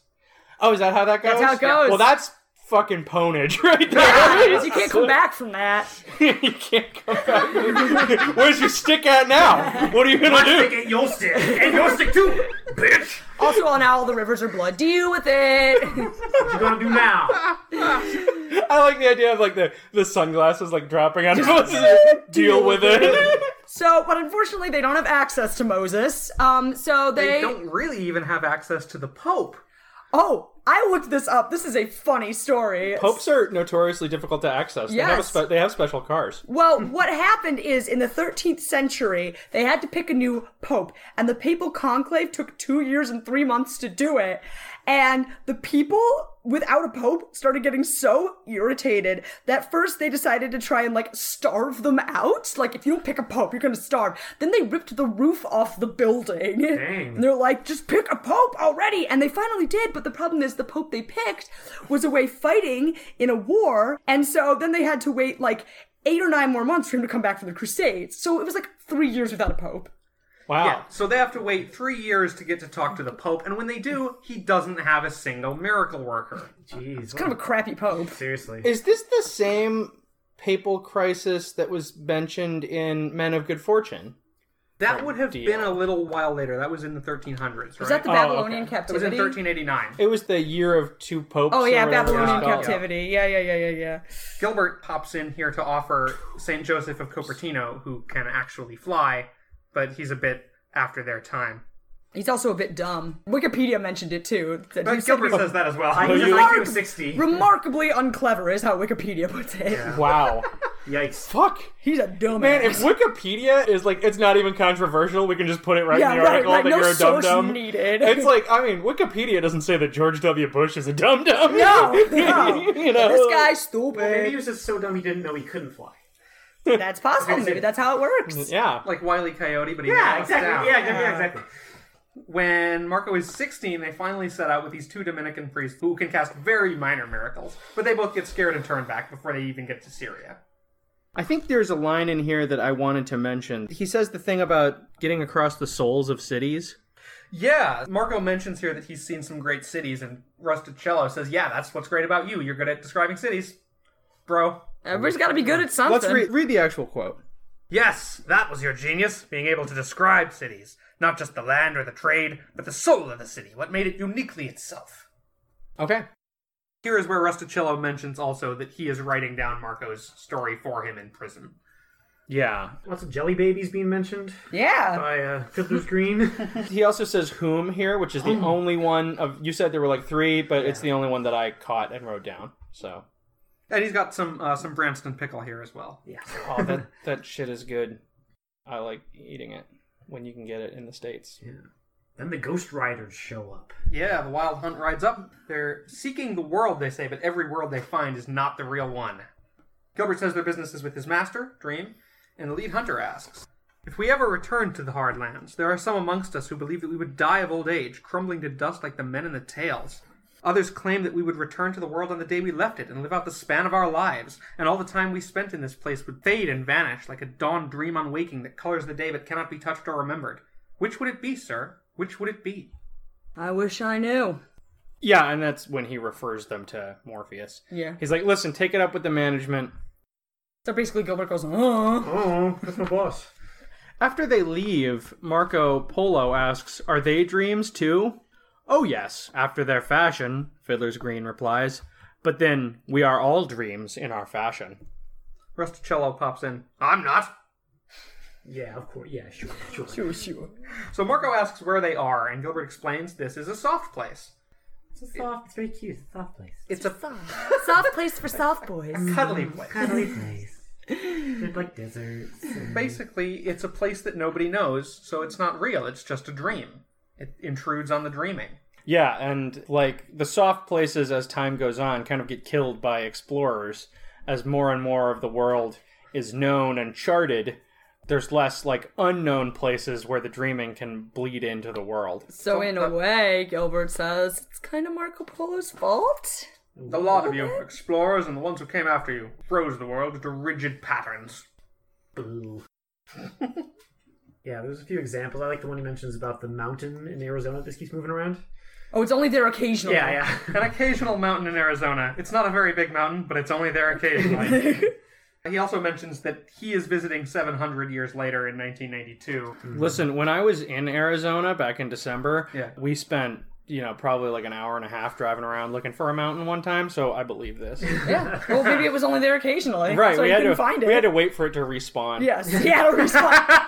well, you know. Every instance. yeah. It got killed and then had to like run back to its corpse. So it took a while. Do you think it's a little bit ethnocentric, the idea that if people haven't been there, then it's not real yet? Uh, Maybe a little. Oh, yeah, I guess that's kind of true because, you know, just because like Europeans haven't charted and discovered a place doesn't mean that y- you know, like the whole the whole history of like European explorers finding places Right. and it's like there's already people living there, you dude. didn't find I it. feel like those places probably already existed, already were locked into their patterns. I maybe Right? Like, what if they're like talking those, like, about. unknown villages in South America where it's like the people have never seen other humans, right? They're probably already a solid place. I think they're talking Some more songs. about places like the middle of the desert of Lop, where like no human being can live. Yeah, or Right. has Maybe. been in a very long time, not been charted. So yeah, maybe it is a slightly ethnocentric idea that Neil Gaiman is indulging in here that there are like places in the world that are somewhat less than real, less than fully real. But I, I mean, it still has a kind of romantic appeal to it that I can understand. This is also where Gilbert asks if Marco has heard of a place called Fiddler's Green. Also like you know, this is a desert. Like no one can live there full time for long. So you don't really have to have to worry too much about the the ethnocentric implications of like having a, a soft place in the middle of a Right. barren That's what I was desert. saying. Yeah, yeah, yeah, yeah, yeah. Does he describe part of the ocean as being soft? Probably should have, especially like underwater, like deep, deep, deep. in We the still don't know what trenches all's and down stuff. there. That whole Maybe thing's that- one big soft place. Maybe that plastic part Oh, nope, he doesn't. that some people, you know, He should, there's though. controversy He should. as to its He should. existence. By the way, I want you guys to know that when I googled Fiddler's Green, I got a map to a road that was nine minutes away in Farmington Hills. Bum, bum, bum, bum. Let's Oh, go there. Yeah, let's go. Let's- We can trip. all go there now. Um, On location. Any listeners who are in Southeast Michigan, you too can go to Fiddler's Green. it's in a crappy subdivision. Hey, he's right here. Don't don't talk bad about. Oh, him. sorry, dude. So Gilbert picks up the tankards and says goodbye. He's off to wherever old dreams go. Marco will also be going there soon, Rusticello thinks, but then he vanishes in a swirl of moonlight. And then Morpheus appears. I love this exchange. Are you a dream as well? Yes. Yes I am dream. Which is a very weird response if you didn't know his name was Dream. Yes. Right. Yeah. Does this guy speak English? But it turns out that Dream is too weak to help Marco right now because he has just freed himself from captivity Yeah. at the end of Sandman number In one. the timeline, yeah, this is pretty early on. He's wearing all black in the desert. Seems like a really bad idea. Well, but they mentioned earlier that it was getting kind of chilly. Okay, so maybe sure it's enough. fine. Yeah, and he's not getting a sunburn. I mean, you can look at him and see that. Marco gives him some water and tells Dream about. He tells Dream about the woman. Why did I write that down? Oh, yeah, he tells Dream that he's walking all the time with his woman. And he's like, "What are you talking about?" Yes, Fiddler's Green had mentioned that Dream is always having romantic walks there with his new girlfriend, who we don't know anything about yet. Yeah, Dream asks if Marco knows who the woman is, and Marco doesn't remember because he didn't get any details. Right. And Dream has a good line here. It is not important. It has happened already, or it is still to come, and forewarned is seldom forearmed. Very good. It raises an important question though. Do endless need water? And if so, how many glasses a day? Well, when he gets out of the crystal cell in the first issue, right? Yeah. He survived for 70 years in it, but the first thing he did was get some food and water. yeah. Right. So I Did guess they- he doesn't need it, but he does get hungry and thirsty. Yeah. Okay. Yeah, Sandman doesn't want to be too too sandy down there in the No. in the Right. throat whole That's why, he, area. uh, that's why he stole somebody's fried chicken. Oh, that's my favorite. That's Yeah, my that's favorite thing in that first issue so is that funny. he steals that fried chicken. I mean, if you drink too much water, you'd be a mud man, and you don't want that. So Marco gives him some water. Yeah.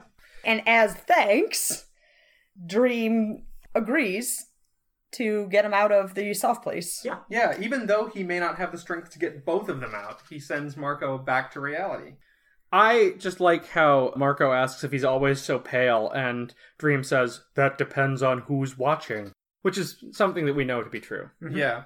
So Dream says, Mm-hmm. and you do not know how fortunate you are. I do. No, you don't. Morpheus pours some sand in between Marco's hands. Marco swears never to forget what he's seeing, but then he plunges into darkness and falls asleep. Or returns to sleep? Whatever. He's awakened by a horse's bells, and his father finds him sleeping in the sand. He's trying to remember, and he's like, these patterns, these these cool shapes in the sand, and dream. And he can't remember. It's those dreams you forget as soon as you wake up. But his father also heard the wild hunt, and he says, You can't have been more than a hundred feet from us all the time. Dreams and illusions breed in this damn place. Oh yeah, so so he he hit upon something in a dream that he wanted to tell people about, but he couldn't remember it. Right. Mm-hmm. Just like in Kubla Khan. Yes. Not the guy, but the poem by Samuel Taylor Polo's book, but Coleridge. the poem. And his father tells him in the future to just ignore dreams. Thus it is that the desert is crossed. Yeah, so let's talk about that issue a little bit. I was happy to see Fiddler's Green again, but I found it, on the whole, kind of uneventful. That is probably the most disposable issue of Sandman to me. Yeah, it, it's it's fine, but it's not like the one I run back to read again. It's a lot of sand panels, and you know, Not the one that I'd hand to a friend It's to got be some- like, "Hey, yeah. you've got to get into this comic it's book." got some really cool art. I think like the way the like the uh, desert's drawn, like the like the kind of cross hatching sections they had, and they're telling the like the, the story. But yeah, otherwise, didn't take as many notes on this one as the other. I kind of issues. forgot about it from when I yeah, I, last I- read Sandman. Yeah, I, I came back to it Right. a little bit, but I totally kind of forgot about it. There's something that feels a little overreaching about the idea of the soft places that Morpheus is lord of all that isn't, but also he can warp reality. Dreams can warp reality. Yeah. Hmm. Yeah, I guess from a cosmological perspective, Neil Gaiman maybe bit off a little more than he could He's chew saying there. here that a lot of reality is also a dream. I also felt like you kind of have to know your life of Marco Polo. They don't do a lot of hand holding in this one. They kind of Exactly. Yeah. Right into it. You kind of assume, oh, guy, you know, named Marco. I mean, they mentioned he's on his way to Shandu, Yeah, which you're like- is Xanadu, which is where Right. Kublai Khan lived. But if you didn't know that, it'd be like, okay. That's why these comics were smart people, not dum dums. to be fair, you have to have a pretty high IQ to understand Sandman. Not like Oh that my flying guy. God. oh boy. That's right, you do. I'm back Oh, again. Where did you come from this time, Neil? I was in a bowl. A bowl. It's a soft place. wow. There's a soft place at the bottom of this cereal That's bowl. because that's because there's still some hungry Jack left in there. Listen, I don't think this is going to be the first time that understanding of, of the Sandman series was gleaned with the help of a bowl. Ah, yeah, yeah.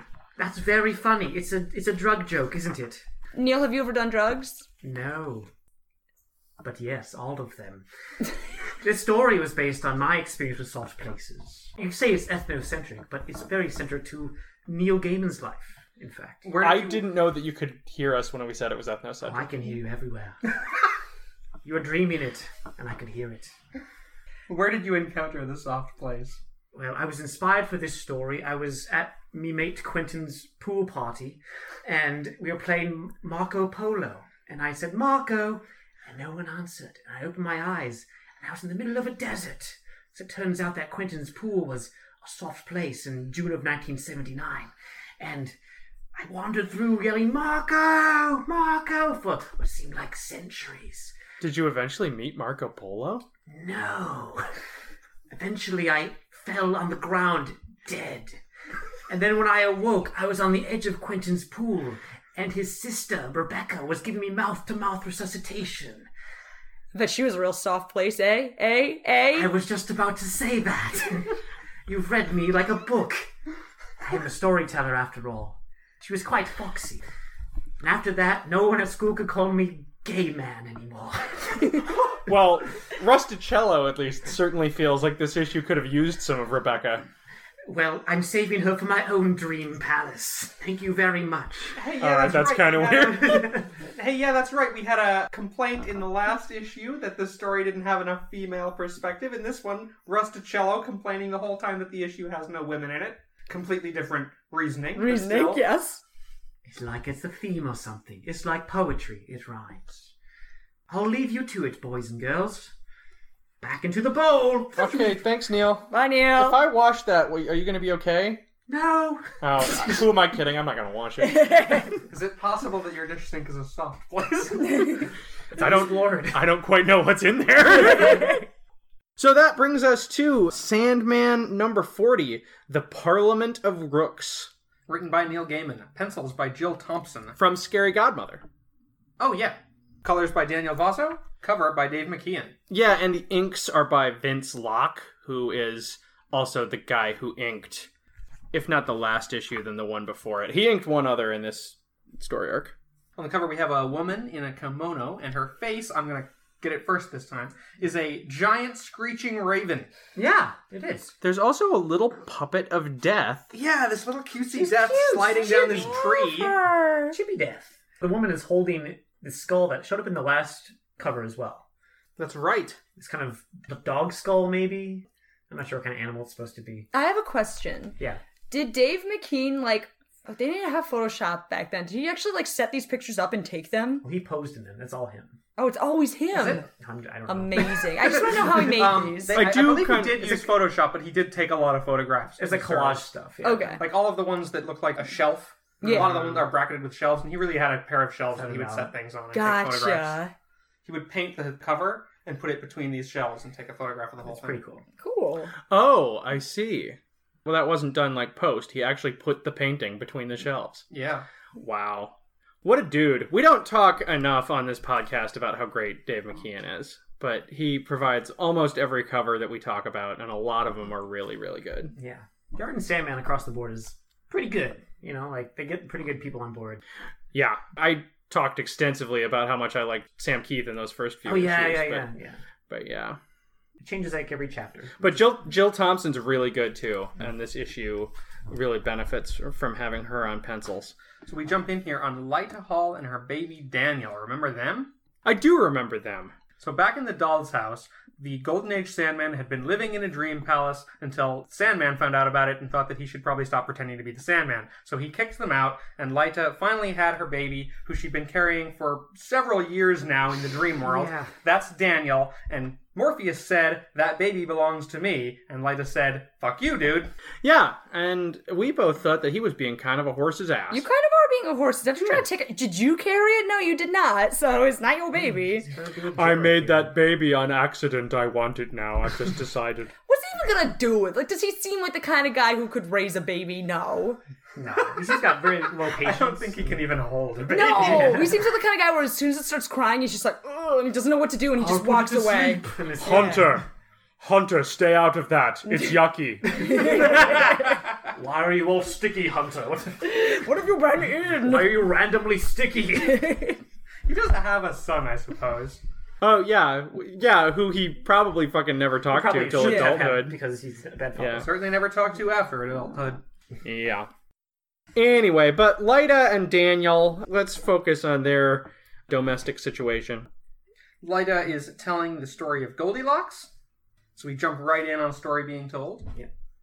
And having finished her story, she decides it's time to put Daniel down for a nap. Yeah, I mean, when you got a kid who's mixed up with Morpheus already, and you decide that what you're going to do is first tell that kid a story, and then put that kid to sleep, you're just asking for trouble. You're playing with fire, Lyda. I gotta say, Daniel's face is like super unimpressed on this page. I love how just like it's like whatever. Mom. She's like, I This do not really give a sucks, crap dude." about these bears. It may be worth noting here that she tells a version of Goldilocks with a happy ending. Goldilocks runs home and she's fine. Oh yeah, she does kind of emphasize that. Maybe that's why he's not impressed. He's like, I wanted some blood and guts, mom. Like, what is this? I, I thought this was a horror Yeah, comic this is book. garbage, mom. So okay, so she puts Daniel down for a nap. She calls her friend Carla. If I don't talk to an adult soon, I'm going to start climbing the wall. And she just starts bitching about Daniel to Carla. I do want to point out here that she calls Daniel Baby Cakes, which is the name of a fairly fucked up story by Neil Gaiman. Oh, there you go. Hmm. Oh. Is it in the graveyard book? It is not in the Great Book. Well, I haven't read it in, in either case. And there's a pretty good panel here of Daniel staring dissatisfied left in the crib. Can you tell us what makes it fucked up? You don't have to put it in the Oh, episode, yeah, but okay, just super like brief summary. All of the meat animals die, so we find one that we can still eat. Oh, babies? Babies. It's so it's like a modest It's- proposal. Yeah, it's exactly. Okay. Okay. Nice. Yeah, so the next page has Lyda on the phone with Carla, and she's just like telling all these kind of humorous little anecdotes, but basically why she's why babies are the worst and why you should never have one. Valid. Yeah, I find these stories to be kind of cute, actually. They're funny, but you can tell she's just like so fed up with baby world. But she's not talking about being annoyed with Daniel per se. No. She's talking about how basically she's always in baby mode and can't turn it off. Right, motherhood has gotten the best of her. She's got a child-proofing brain. It's just Yeah. child-proofing everything she sees. Like, She cuts up her date's steak when they go out for dinner. She says Daniel just gets everywhere. It won't be long before he figures out how to get out of his crib. Well, there's a Cut carrot in the to- VCR E too.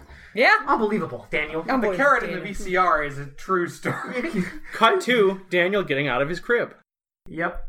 And wandering off into dreams. Yeah, we have a we have a story about fucking up a VCR, but Do it you have wasn't, about carrots? wasn't really our fault. Do you remember this story? I remember the story. We had rented a VCR for some reason. I don't remember why we didn't have one because we had one when we were kids. But we had a rented VCR in a bag. My grandma took us out to McDonald's. We had chicken nuggets. We had honey. She decided we should keep the partially finished packets of honey, put them in the bag with the is VCR, good, yeah. and that VCR was never functional. Yeah. No. Sticky VCR. and That my wasn't you guys. That was Grandma. yeah, it was really like I said, it wasn't really our fault, but yeah, mom and dad ended up having to pay an arm and a leg to replace our rented VCR. At the time we could rent a VCR, those are probably pretty expensive, right? Right? Yeah, Sheesh. Grandma. grandma. Grandma. So this is a fantastic bit as Daniel is walking into Dream because he's got the alphabet, you know, the, the Earth Human English alphabet written on his wall here. And as he walks on past it, it turns into weird Rune- shit, like Like nonsense runes. And alien language. yeah, it's like baby's day out here, but he's going into a dreamland. Yeah. He walks up and he grabs this scary looking thing by the tail. It's Gregory. Gregory! Doggy. And he goes, Orc! Oh, Love that sound effect. That's a fantastic sound. You kind of sounded like Tim the Toolman. A terrifying thing that he grabs by the tail. He grabs Tim Allen by Tim the Allen. tail. So Daniel and Gregory keep going. They run into Matthew the Raven, who guides Daniel up the steps to the yeah. House of Secrets. Big fan of Matthew. Love whenever he shows up. yes. His voice! And Matthew is, of course, Matthew Cable from Swamp Thing. That's right. And on the way, they run Oh. into Eve. Yeah. I like this here as Matthew is wondering about the rules of the dreaming. Rules. Hey, this place is full of more rules than you could shake a stick at. Sometimes I think he makes them up as he goes along. Yeah, that sounds about right. But Eve says he made them up a very long time ago, and making the rules is part of his nature. It's his thing. Sounds about right. And they take him up to. I forgot that Abel had a cool Bates Motel house, Oh, yeah. Yeah, yeah. but he does. Was it drawn this way the last time we saw it? I don't think it. I think it was. No, it it had like more like rounded doorways and stuff. I remember Mm-hmm. It's a lot that. more angular. Do you think that's intentional, or do you think that the artist was just well, like? it's like in the, that's the cool thing about the dreamy stuff can change. I mean, you can justify basically Yeah. anything. Yeah. Eve picks up Daniel. She's surprised to discover that he's a human child, not a dream, and she carries him up to the house. What is he? I thought he was a dream at first, but he doesn't talk. No, he's a human child. Yeah? So what's his story? His, uh, his, uh, mm, his name is Daniel. Well, won't you all c- come in? This is, uh, indeed an, um, mm, an honor. That is Abel, right? Hemming and hawing, Right. like he always does. Poor little He's Abel. wearing one of those like Texas tie things. Bolo tie. Bolo Yeah. tie. So not to get too deep into it, but the original frame story of the House of Secrets has Abel either forced or paid to live in basically a haunted house in Kentucky. Oh, okay. That's kind of cool. That's fun. Abel invites them in. He offers them some refreshment. There's a great dialogue here about rats. A rat would be great, with the eyes in for preference. I'll uh, s- see what we can do. It's weird being a raven. I mean, you really are a raven when you're a raven. When he gave me the option of staying with you as a big black bird or moving on, I suppose I figured I'd be a man in a raven's body. Nope, it don't work like that. I'm a raven. One of the Corvidae family. He starts dishing on all the other Corvids. Jackdaws, rooks, magpies, crows. Right. Rooks, he says, are just weird. That'll come back. Yes. Yeah, and they start doing this little rhyme about rooks, and then Abel delivers the rat. Here you are, oh, r- rat. It, it's a bit rotten, I'm afraid. No problem. They taste better that way. Gives them some flavor. We also get introduced to Goldie. Yeah, I wanted to mention Daniel gets introduced to Goldie here, who is who is great. Goldie's very cute. It's very much like a, I don't know. She reminds me of like Phone Bone or something. Like she's real kind of '90s. Oh yeah, yeah, yeah, yeah, yeah. I can indie see comic that design for I don't know, or sure. like Cerebus or something. Like it just reminds me of that. She's real adorable. Yeah, cute. Matthew once again calls her doggy. Oh, that's really cute. Eve says his name's Goldie, and Daniel says Goldie. Goldie. I also love that on this page, Eve says, You can choose your friends, my love. You can't choose your family. it's true. It's true. Especially in her case. Next page. Kane's here. Yeah, when Kane first showed up, I, I have to admit I thought it was Lucy. I wrote the same thing down. I had the same problem when I read this through the first time reading the Sandman. Every time Kane would show up, I was, is that what you're seeing? It's both these uh, tall, lanky fellows with, with red glasses. hair. Yeah. Yeah, Different I- is Kane has a beard and He's more like a dickish leprechaun. yeah, Lucian has pointy ears. yeah, he's a dick leprechaun. like if a leprechaun showed up and was just like, "Hi, lady, I'm a dick." Dickish Leprechauns will make another appearance in American Gods. Yes. they do. I Aha! remember- Ah, Yes, I read indeed. through here and be like, why is why is Lucian such an asshole all of a sudden? There's a bit here where Abel asks about Morpheus, and Matthew says they've been pretty inseparable for the last few weeks. Yeah. Uh, Eve so this does is not have high hopes for this relationship either. so this is another allusion to Morpheus's new girlfriend, who we haven't met or learned anything about yet. Right. They're all bagging on her though. Everybody hates his girlfriend, man. Yeah. So Kane appears. He's actually reclining on the alligator, which is hanging from the ceiling. Right. Which is a Yes. hell of a way to make an entrance. And it's mentioned in the next page that he sounds like Vincent Price, which I love. Nice- Like a Vincent Price kind of voice. Abel is not happy to see Kane, but Kane is delighted to be here. folks. he is. Well, bless my boots and chin whiskers. Do my eyes deceive me? Could it be? Is my beloved brother actually having a party without me? Oh, be still, my trembling heart. A human child, really? Well, well, well. Three old storytellers have found themselves an audience where wonders never cease. Got kind of nasally there, but that's okay. it's Eva- Price-ish. It's as close as we're getting. Yeah. Eve says she stopped telling stories, and Kane says nobody stops. Which might be a reference to the fact that Eve's uh, series wasn't running, but anyway. Eve had a series too? Yeah, she's another old horror host. Oh, okay, that's interesting. Really. Secrets of Haunted House, I want to say? There's a lot of houses and a lot of secrets. Well, speaking of them being old horror hosts, Matthew says, Lay off, Kane. Anyway, I came here for a secret. And grabbing him by his little bird neck, His oh so twistable neck. yeah. Uh, Kane says, Are you sure you wouldn't prefer a mystery? Now, if I have this right, that's a reference to the fact that Abel was the host of House of Secrets and he was the host of House of Mysteries. Right. Okay. there you go. So, yeah, and there's the whole conflict between the two of them, between secrets and mysteries, that kind of runs through this issue. Before we move on, there is a panel with Gregory drinking tea that's very cute, and it, the sound he makes, I think it's a Godzilla reference. I think it is too. I was just gonna say that. Squee ronk, which does it- which is Godzilla sound. That's a hell of an eye, man. Ryan is obsessed with Godzilla. That is something that everybody needs to know. So that leads us into Kane's story, A Mystery of Rooks. Basically goes like this. Rooks have enough of a language that humans can tell some of their calls apart. When a group of rooks, called a parliament of rooks, gets together, one of them stands in a clearing in the center.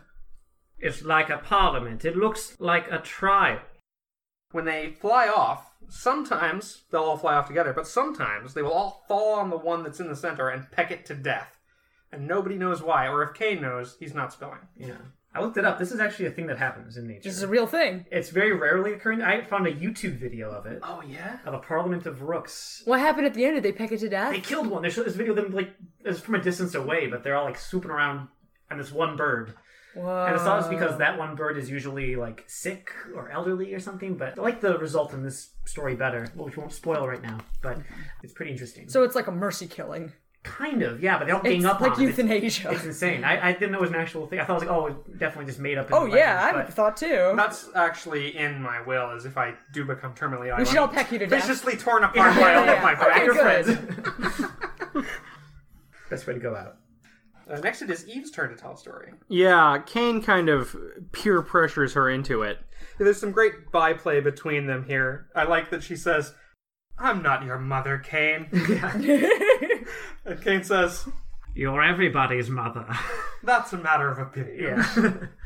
She says, "I don't have any stories," and Kane says, "Everybody has one story." That's sort of a classic game in line that I had lost for a long time, and I think it's quoted pretty prominently in the King Killer Chronicles. we always end up talking about the King Killer Chronicles. This is the third time I've guested on this podcast, and the third time we have talked about the King Killer Chronicles. the King Man Killer Chronicles? And now Quoth meets his greatest enemy, Kingman.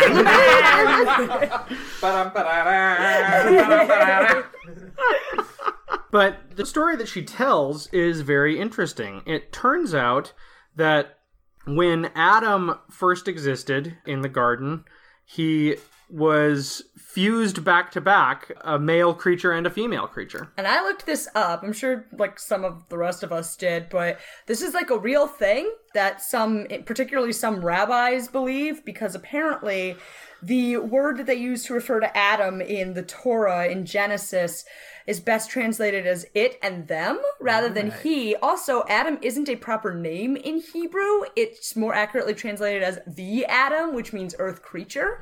And so there are really some rabbis that believe that this was how things went. Adam was an androgen. And some people say, well, yeah, but he was more like a set of conjoined male and female twins.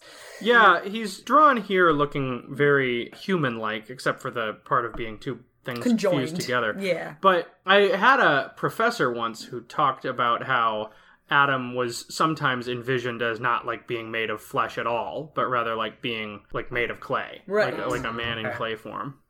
da. Eve quotes here Male and female created he them, and he called their name Adam. yeah, created he them. Eventually, God divides Adam into two beings one male, one female. The male one gets to keep the name, the female one gets renamed Lilith. And Lilith is Adam's first wife, but uh, there is very soon trouble in paradise, literally, because she is extremely dominant and she is ultimately banished because she insists on being on top during sex. She was powerful and intelligent. She was, after all, him, a female him. I hope that they're not sort of saying there that you have to be a him to be powerful and intelligent, more that they're just the same person and therefore equal. Right. Right. That was perhaps the final straw. Lilith was expelled from Eden, and she planted her own garden. They say she copulated with demons, or with the sons of God, and she had many children. Adam was left alone. So it's at that point that God creates the second wife. Bones first. Right. He builds her from the ground up out of scratch, basically bones, then muscle, then organs. I like how then snot is a prominent ingredient. snot. You gotta have. You can't have a Snot's a- person without snot. A woman, especially, she needs her snot. Right? A woman is nothing without her snot. Snot is a girl's best friend. snot or not, right? Snot is not or not. I don't see that one becoming a Is it true that after a thousand years, snot becomes a diamond? It is true. It is true. Put under sufficient pressure, yes. but the problem is because Adam saw this whole process taking place and he saw all her gushy organs and her blood and her snot, he is like too horrified and grossed out to go near her. Yeah. Saw her full of secretions and blood. That's what the Midrash states. Midrash is a thing. I Yes. look up. You look this up, you go ahead and say Well, it. it's Then. an ancient commentary on part of the Hebrew scriptures that was attached to the biblical text. These go back a really long way, all the way back to the second century AD. So a lot of these ideas they're dealing with are like really old ideas, like early Judaism stuff. and so. specifically, what this midrash was supposed to explain was why God had to make Adam fall asleep before he made Eve. Now, me, my evangelical Christian upbringing, I always assumed it was because God was going to take a rib out of him and it was going to hurt. like so it was surgery, like it's right? like anesthesia. Yeah. But apparently, by this story, it was so he wouldn't watch Eve being made and wouldn't be horrified like he is with this second wife. Yeah, there's a really powerful panel here of like she's looking at him and there's just tears running down her face as he like rejects her.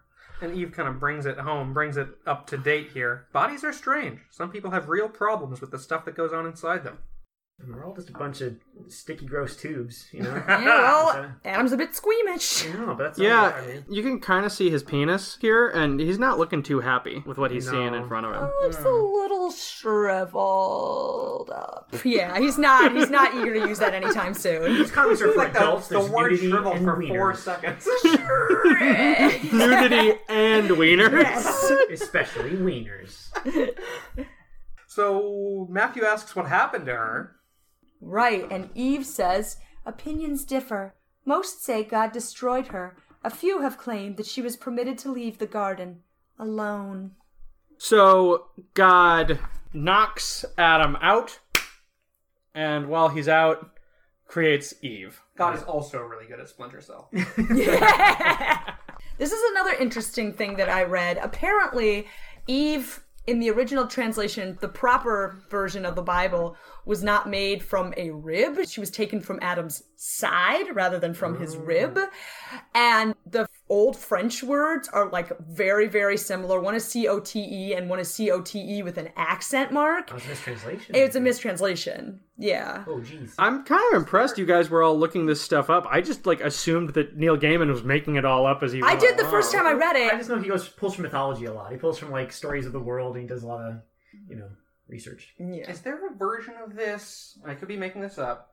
Where that's used to explain why humans don't have a baculum, a penis bone, Oh. because it was taken out to make Eve. Oh, I hope I didn't just make that up. 'cause Oh, it's that would fucked be up. incredible. legend right there.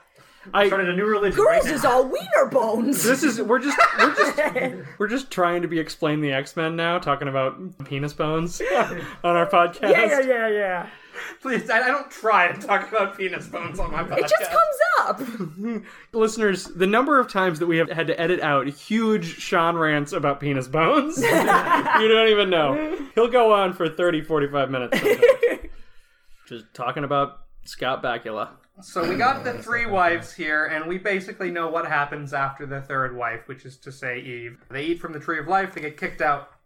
Because, what's the line? Well, because they ate the fruit of the tree of good and evil, which would give them knowledge of good and evil. Oh, here's the They're line. no longer innocent. And they ate from the tree of knowledge of good and evil, and knowing good from evil, they were no longer in paradise. In Genesis, it states that God expelled them because he was scared. Scared that having disobeyed him once, they'd disobey him again. They'd eat of the tree of life and live forever, like gods, endless. Adam and Eve lived together until death parted them.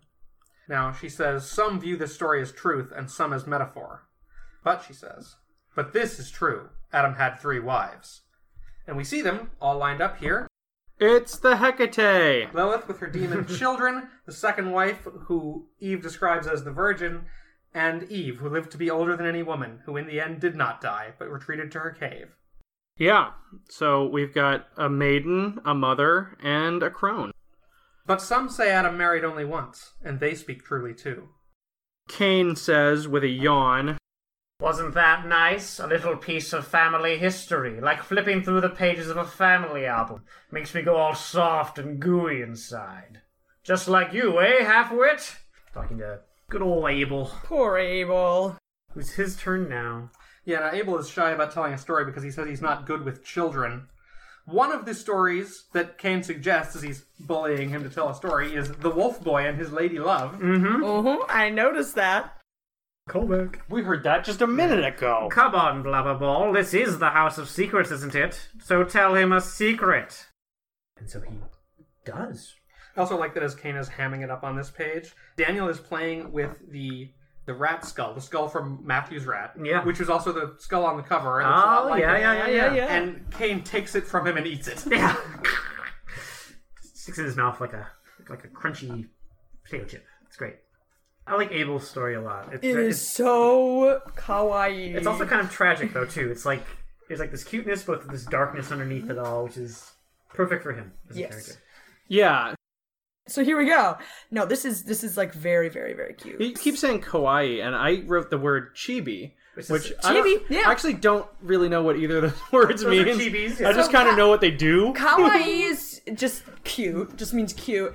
And then chibi is anytime they do this, what used to be called super deformed, where they just make them small with the big head. Oh, Okay, so kawaii is like anything cute, and chibi is specifically like an art style. Yeah, Okay, exactly. gotcha. So yeah, so we see little baby Death and little baby Dream as little chibis. It's like Muppet are- Babies, but Sandman. The little endless. Yeah, Yes. little Atlas. So Death and Dream went walking after they were just born. So Kane is disgusted by this description because, as he points out, none of them looked like that back then. They didn't even look human. But Abel says it's his story, so you know Kane can just f off. Cheapies if I want 'em to be brother. Yes. What are you trying to feed the child? Sanitized pablum? Lil Death? Lil Morpheus? Revolting! I love it.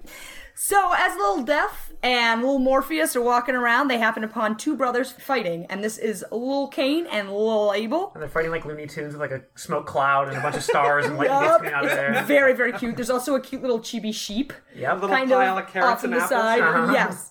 And so, as many people know from the Bible, Abel had offered God sheep, essentially a blood sacrifice, so that's not how Abel presents it in his cute version of the story.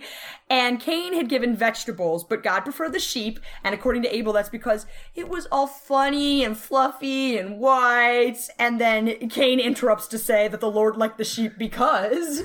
Because it was warm, steaming meat. It was a bleeding sacrifice, you bloody idiot. You can't even get your own story right. This is my story. I tell it my way.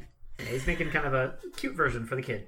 Now, after the fight, which notably does not result in Abel's death in this version, Death goes over to Abel and says he should come play in her garden. You were saying? What? Doesn't end with death in this version? You know, well, it sort of does. It's cutesy, Death. it's cutesy, Death. Death It's just walks like, up to him and yes. says, You gotta come with you me. gotta come with me. Let's go play. Yeah. You should come over to my house. I got a trampoline. But then Dream makes a counteroffer, offers Abel a job in his garden instead, telling stories, and Abel says that he thinks he would like that. So Abel gets a house from death, but soon he's lonely. Little Dream, right? Yes, so he goes to Dream's palace and he asks for a friend, and then when he gets back home, Kane is living in the house next door looking very cute and very friendly and very happy to see his little brother. And as Abel says, they lived next door from that day to this, happily ever after. They have really cute panels on this page. I love walking up to Dream's palace and there's like, you know, a unicorn, like a Pegasus in the air, and there's like little, little Gregory. He's very cute, and you got a panel of Dream, who's like this little chibi guy with black eyes and sparkles and coming out of him. These are, these are two of Morpheus's three guardians. Right, that we've right, met right. Before. Yeah. Yeah, I also really like this panel of last like one. of uh, Cain and Abel like really happily hugging. They look so Aw, cute. yeah. But Kane has an opinion on the story as well. That was undoubtedly the most meretricious garbage I've ever heard. Hey Abel, you know something? When you tell stories, you don't stutter. Really? I uh, hadn't noticed. That's cute. Kane is picking at the fire with a poker, and Matthew jumps in to ask if all this biblical stuff is true. I mean, how true is it? Are you guys the real Cain and Abel? Are you the real Eve? And I mean, how does it all tie in with the caveman and the dinosaurs and all that shit? Oh, this one wasn't on Earth. uh, Shut up! What's the point of having secrets and mysteries if you're going to blab them to every Tom, Wit, Dicky, Bird in Harrier? It's great. I, lo- I love those. Yes. Tom Wick, Dickie Bird, and Harrier. Right, they're all they're all birds because Yeah. he's talking to a bird, mm-hmm. blabbing to the birds. Yeah, Cain says next thing you know, you'll be telling them the secret of the Parliament of Rooks. And he sort of dares him to, and Abel's like, I could if I w- wanted to. And Kane pulls the poker from the fire and tells everybody the party is over and they're all getting out. Yeah, he's like ready to kill his brother now. Can I and- just say it's a little irresponsible of them to leave because they know that know as soon exactly- as they leave, Abel's gonna get murdered. But then again, it happens all the time. come back so- tomorrow, it'll be yeah, fine. Yeah. But Abel, before he sends Daniel off, he tells him, You can come back whenever you like. I think Goldie likes you. also irresponsible to bring a baby around a murderer. Yeah, definitely, definitely. But that's par for the course in the dreaming, I guess. He only kills one person though every time. The same person. So Yeah. So Eve is carrying Daniel and Matthew away, and then Abel sticks his head out the window, calls out to them. The uh, rook in the m- middle of the field is a storyteller. It's telling the rest of them an um story, and uh, when it finishes, it finds out whether they uh, liked the story it told. Death or exile. Those are the two choices. And he is then brought down by a fiery slash from out of sight. yeah. Kane really tears into him. He's like, You told him! I told you not to tell him, and you told him! It was my mystery, and you gave it away!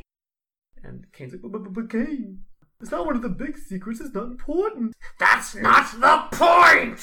It's very, like, intense. Yes. I keep telling you, it's the mystery that endures, not the explanation. A good mystery can last forever. The mysterious corpse has a magic all its own. He brings the poker down and kills Abel and throws him into the fireplace. Yeah. He tells him it's for his own good. Which, what a dick. But it's his turn to do dinner tomorrow, so he'll Yeah. be back. Hey, he tells him he tells him they'll peck you to pieces if you tell them. yeah. And then yeah, I'll see you tomorrow. It's your turn to make dinner as he leaves. Late, bro. They have a real messed up relationship. Bye, So that- Hermano. So that resounds with the end of two issues ago of the hunt, right? The uh, the uh, the dream is more interesting than the resolution. Exactly. You get back to Lyda. Yeah. Back on Earth, Lyda looks at her watch. It's time for Danny's din dins. she goes and gets Daniel. She asks him if he had a nice dream, and as she picks him up, she finds a raven feather in his crib. Is it a raven feather or is it a rook feather? Eh, that's a good question. I assumed it was Matthews. Okay. I thought maybe it was like I thought a rook would be more on theme, but you know. They're all corvids. And, Not uh, to be racist, but they're all the same bird. also, I main rook in uh, Rainbow Six Siege. So Okie doke. So it's gotta be Rook. And uh, Lyda closes out the issue. Looking at the feather, she goes, "A dirty old feather. Tch, where on earth did you get this from, kids? Little mysteries, all of you. Like I said, Danny boy, you get everywhere. I like that issue. Yeah, it's That good. was uh, one of my very favorite issues of the series. yeah, I think it was definitely my favorite of the ones we covered today. Interesting work expanding the mythology of the Sandman by having Eve, Cain, and Abel hang out and talk about their origins. yeah." It's also just it's you know it's three folks telling stories and they're interesting stories. Yeah. I like it. They're stories that, as residents of a Western nation where the population is predominantly Christian, we kind of know already, but then they throw in a bunch of stuff that I did not Other know. myths and folklore and biblical writings, and I think it's interesting. I think it's really cool. Yeah, I, I really enjoy the way that Sandman like intersects with historical figures, Mm-hmm. um, you know, especially in this particular TPB. And we have a reminder as well to keep an eye on Lyda and Daniel. Ah, It might be yes. important. might be important later on, maybe? Very important. Oh, you're back. Where'd you come from this time? Your mouth. Oh, ugh. Didn't Ugh. see me in there, did you? Neil Gaiman, you, you, you taste like, like, like cinnamon and Bengay. Does it taste like there's a cat in there too? Because I'm Kind afraid of, of there's his some, cat. there's some, definitely, there's some. Up there's the cat. That's what I call a hairball. you That's a jerk. bit of dream humor for you. I see you're getting comfortable, Neil Gaiman. Oh, You- yes, you, I- you've begun punning. Eh, ha ha ha. That's my style, right? I'm always comfortable. Except when I was writing this one, because it reminded me of a very stressful time in my life. What stressful time is that? The time I faced the Parliament of Rooks. As you know, I'm a master storyteller, dreamweaver, spinner of dark delights. You told a story to the Parliament of Rooks. Not just any rooks, the rookmen, the man rooks. Men with rooks' heads. I took a wrong turn. Oh, sort of like in Rainbow Six Siege. I don't know what that is. Unless you've dreamed about it, which case I know everything about it. I took a wrong turn at Albuquerque and I ended up in the kingdom of the Rookmen.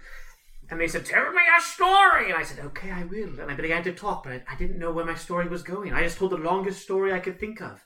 And I kept telling it and telling it. I believe it's what you call in your American politics filibustering. So, did they end up killing you, or Well, did they just here's fly the- off without here's you? the trick, Vertiguy. I brought along some trail mix from the petrol station, and I ate it a little bit at a time. And after a matter of years, they had all died, and I was the only one left. And that story became American Gods. How? It was very long. Holy cow! I think we just implied that uh, American Gods didn't know where it was going at the beginning. I was not implying that at all, but you might be right. so when you were telling this story, did you get to say it in English, or did you have to be like? I did it took twice as long because I said it first in English, then I translated into into the Corvid men language. I see. Yes, so it was several years of talking. that trail mix lasted a long time. Thank God for petrol, whatever that is.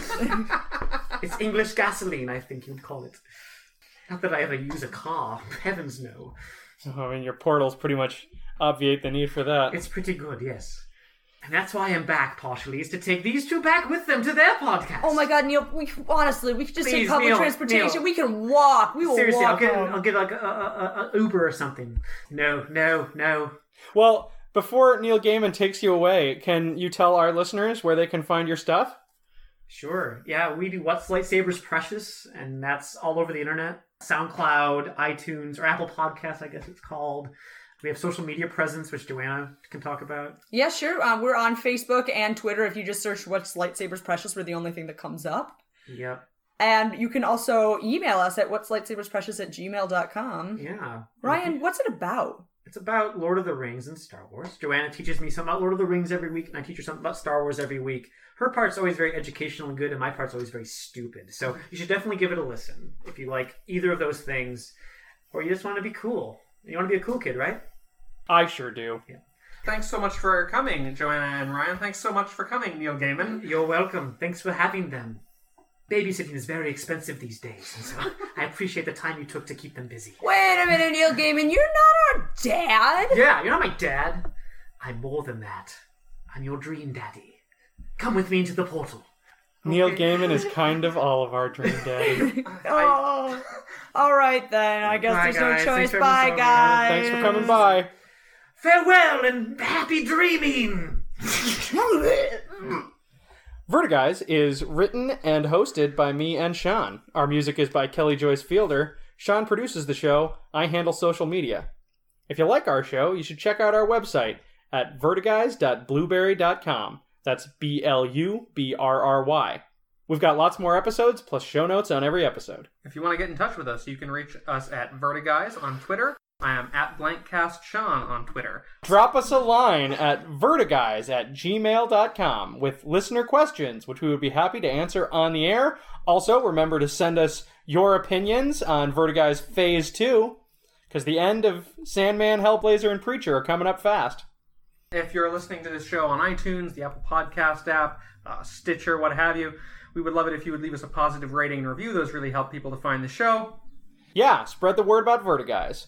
But as always, thanks for listening. Thanks, everybody. Sorry, I left my cat here. Oh, Jesus, that cat! Go, calm down, calm down. okay, don't calm down, it's fine.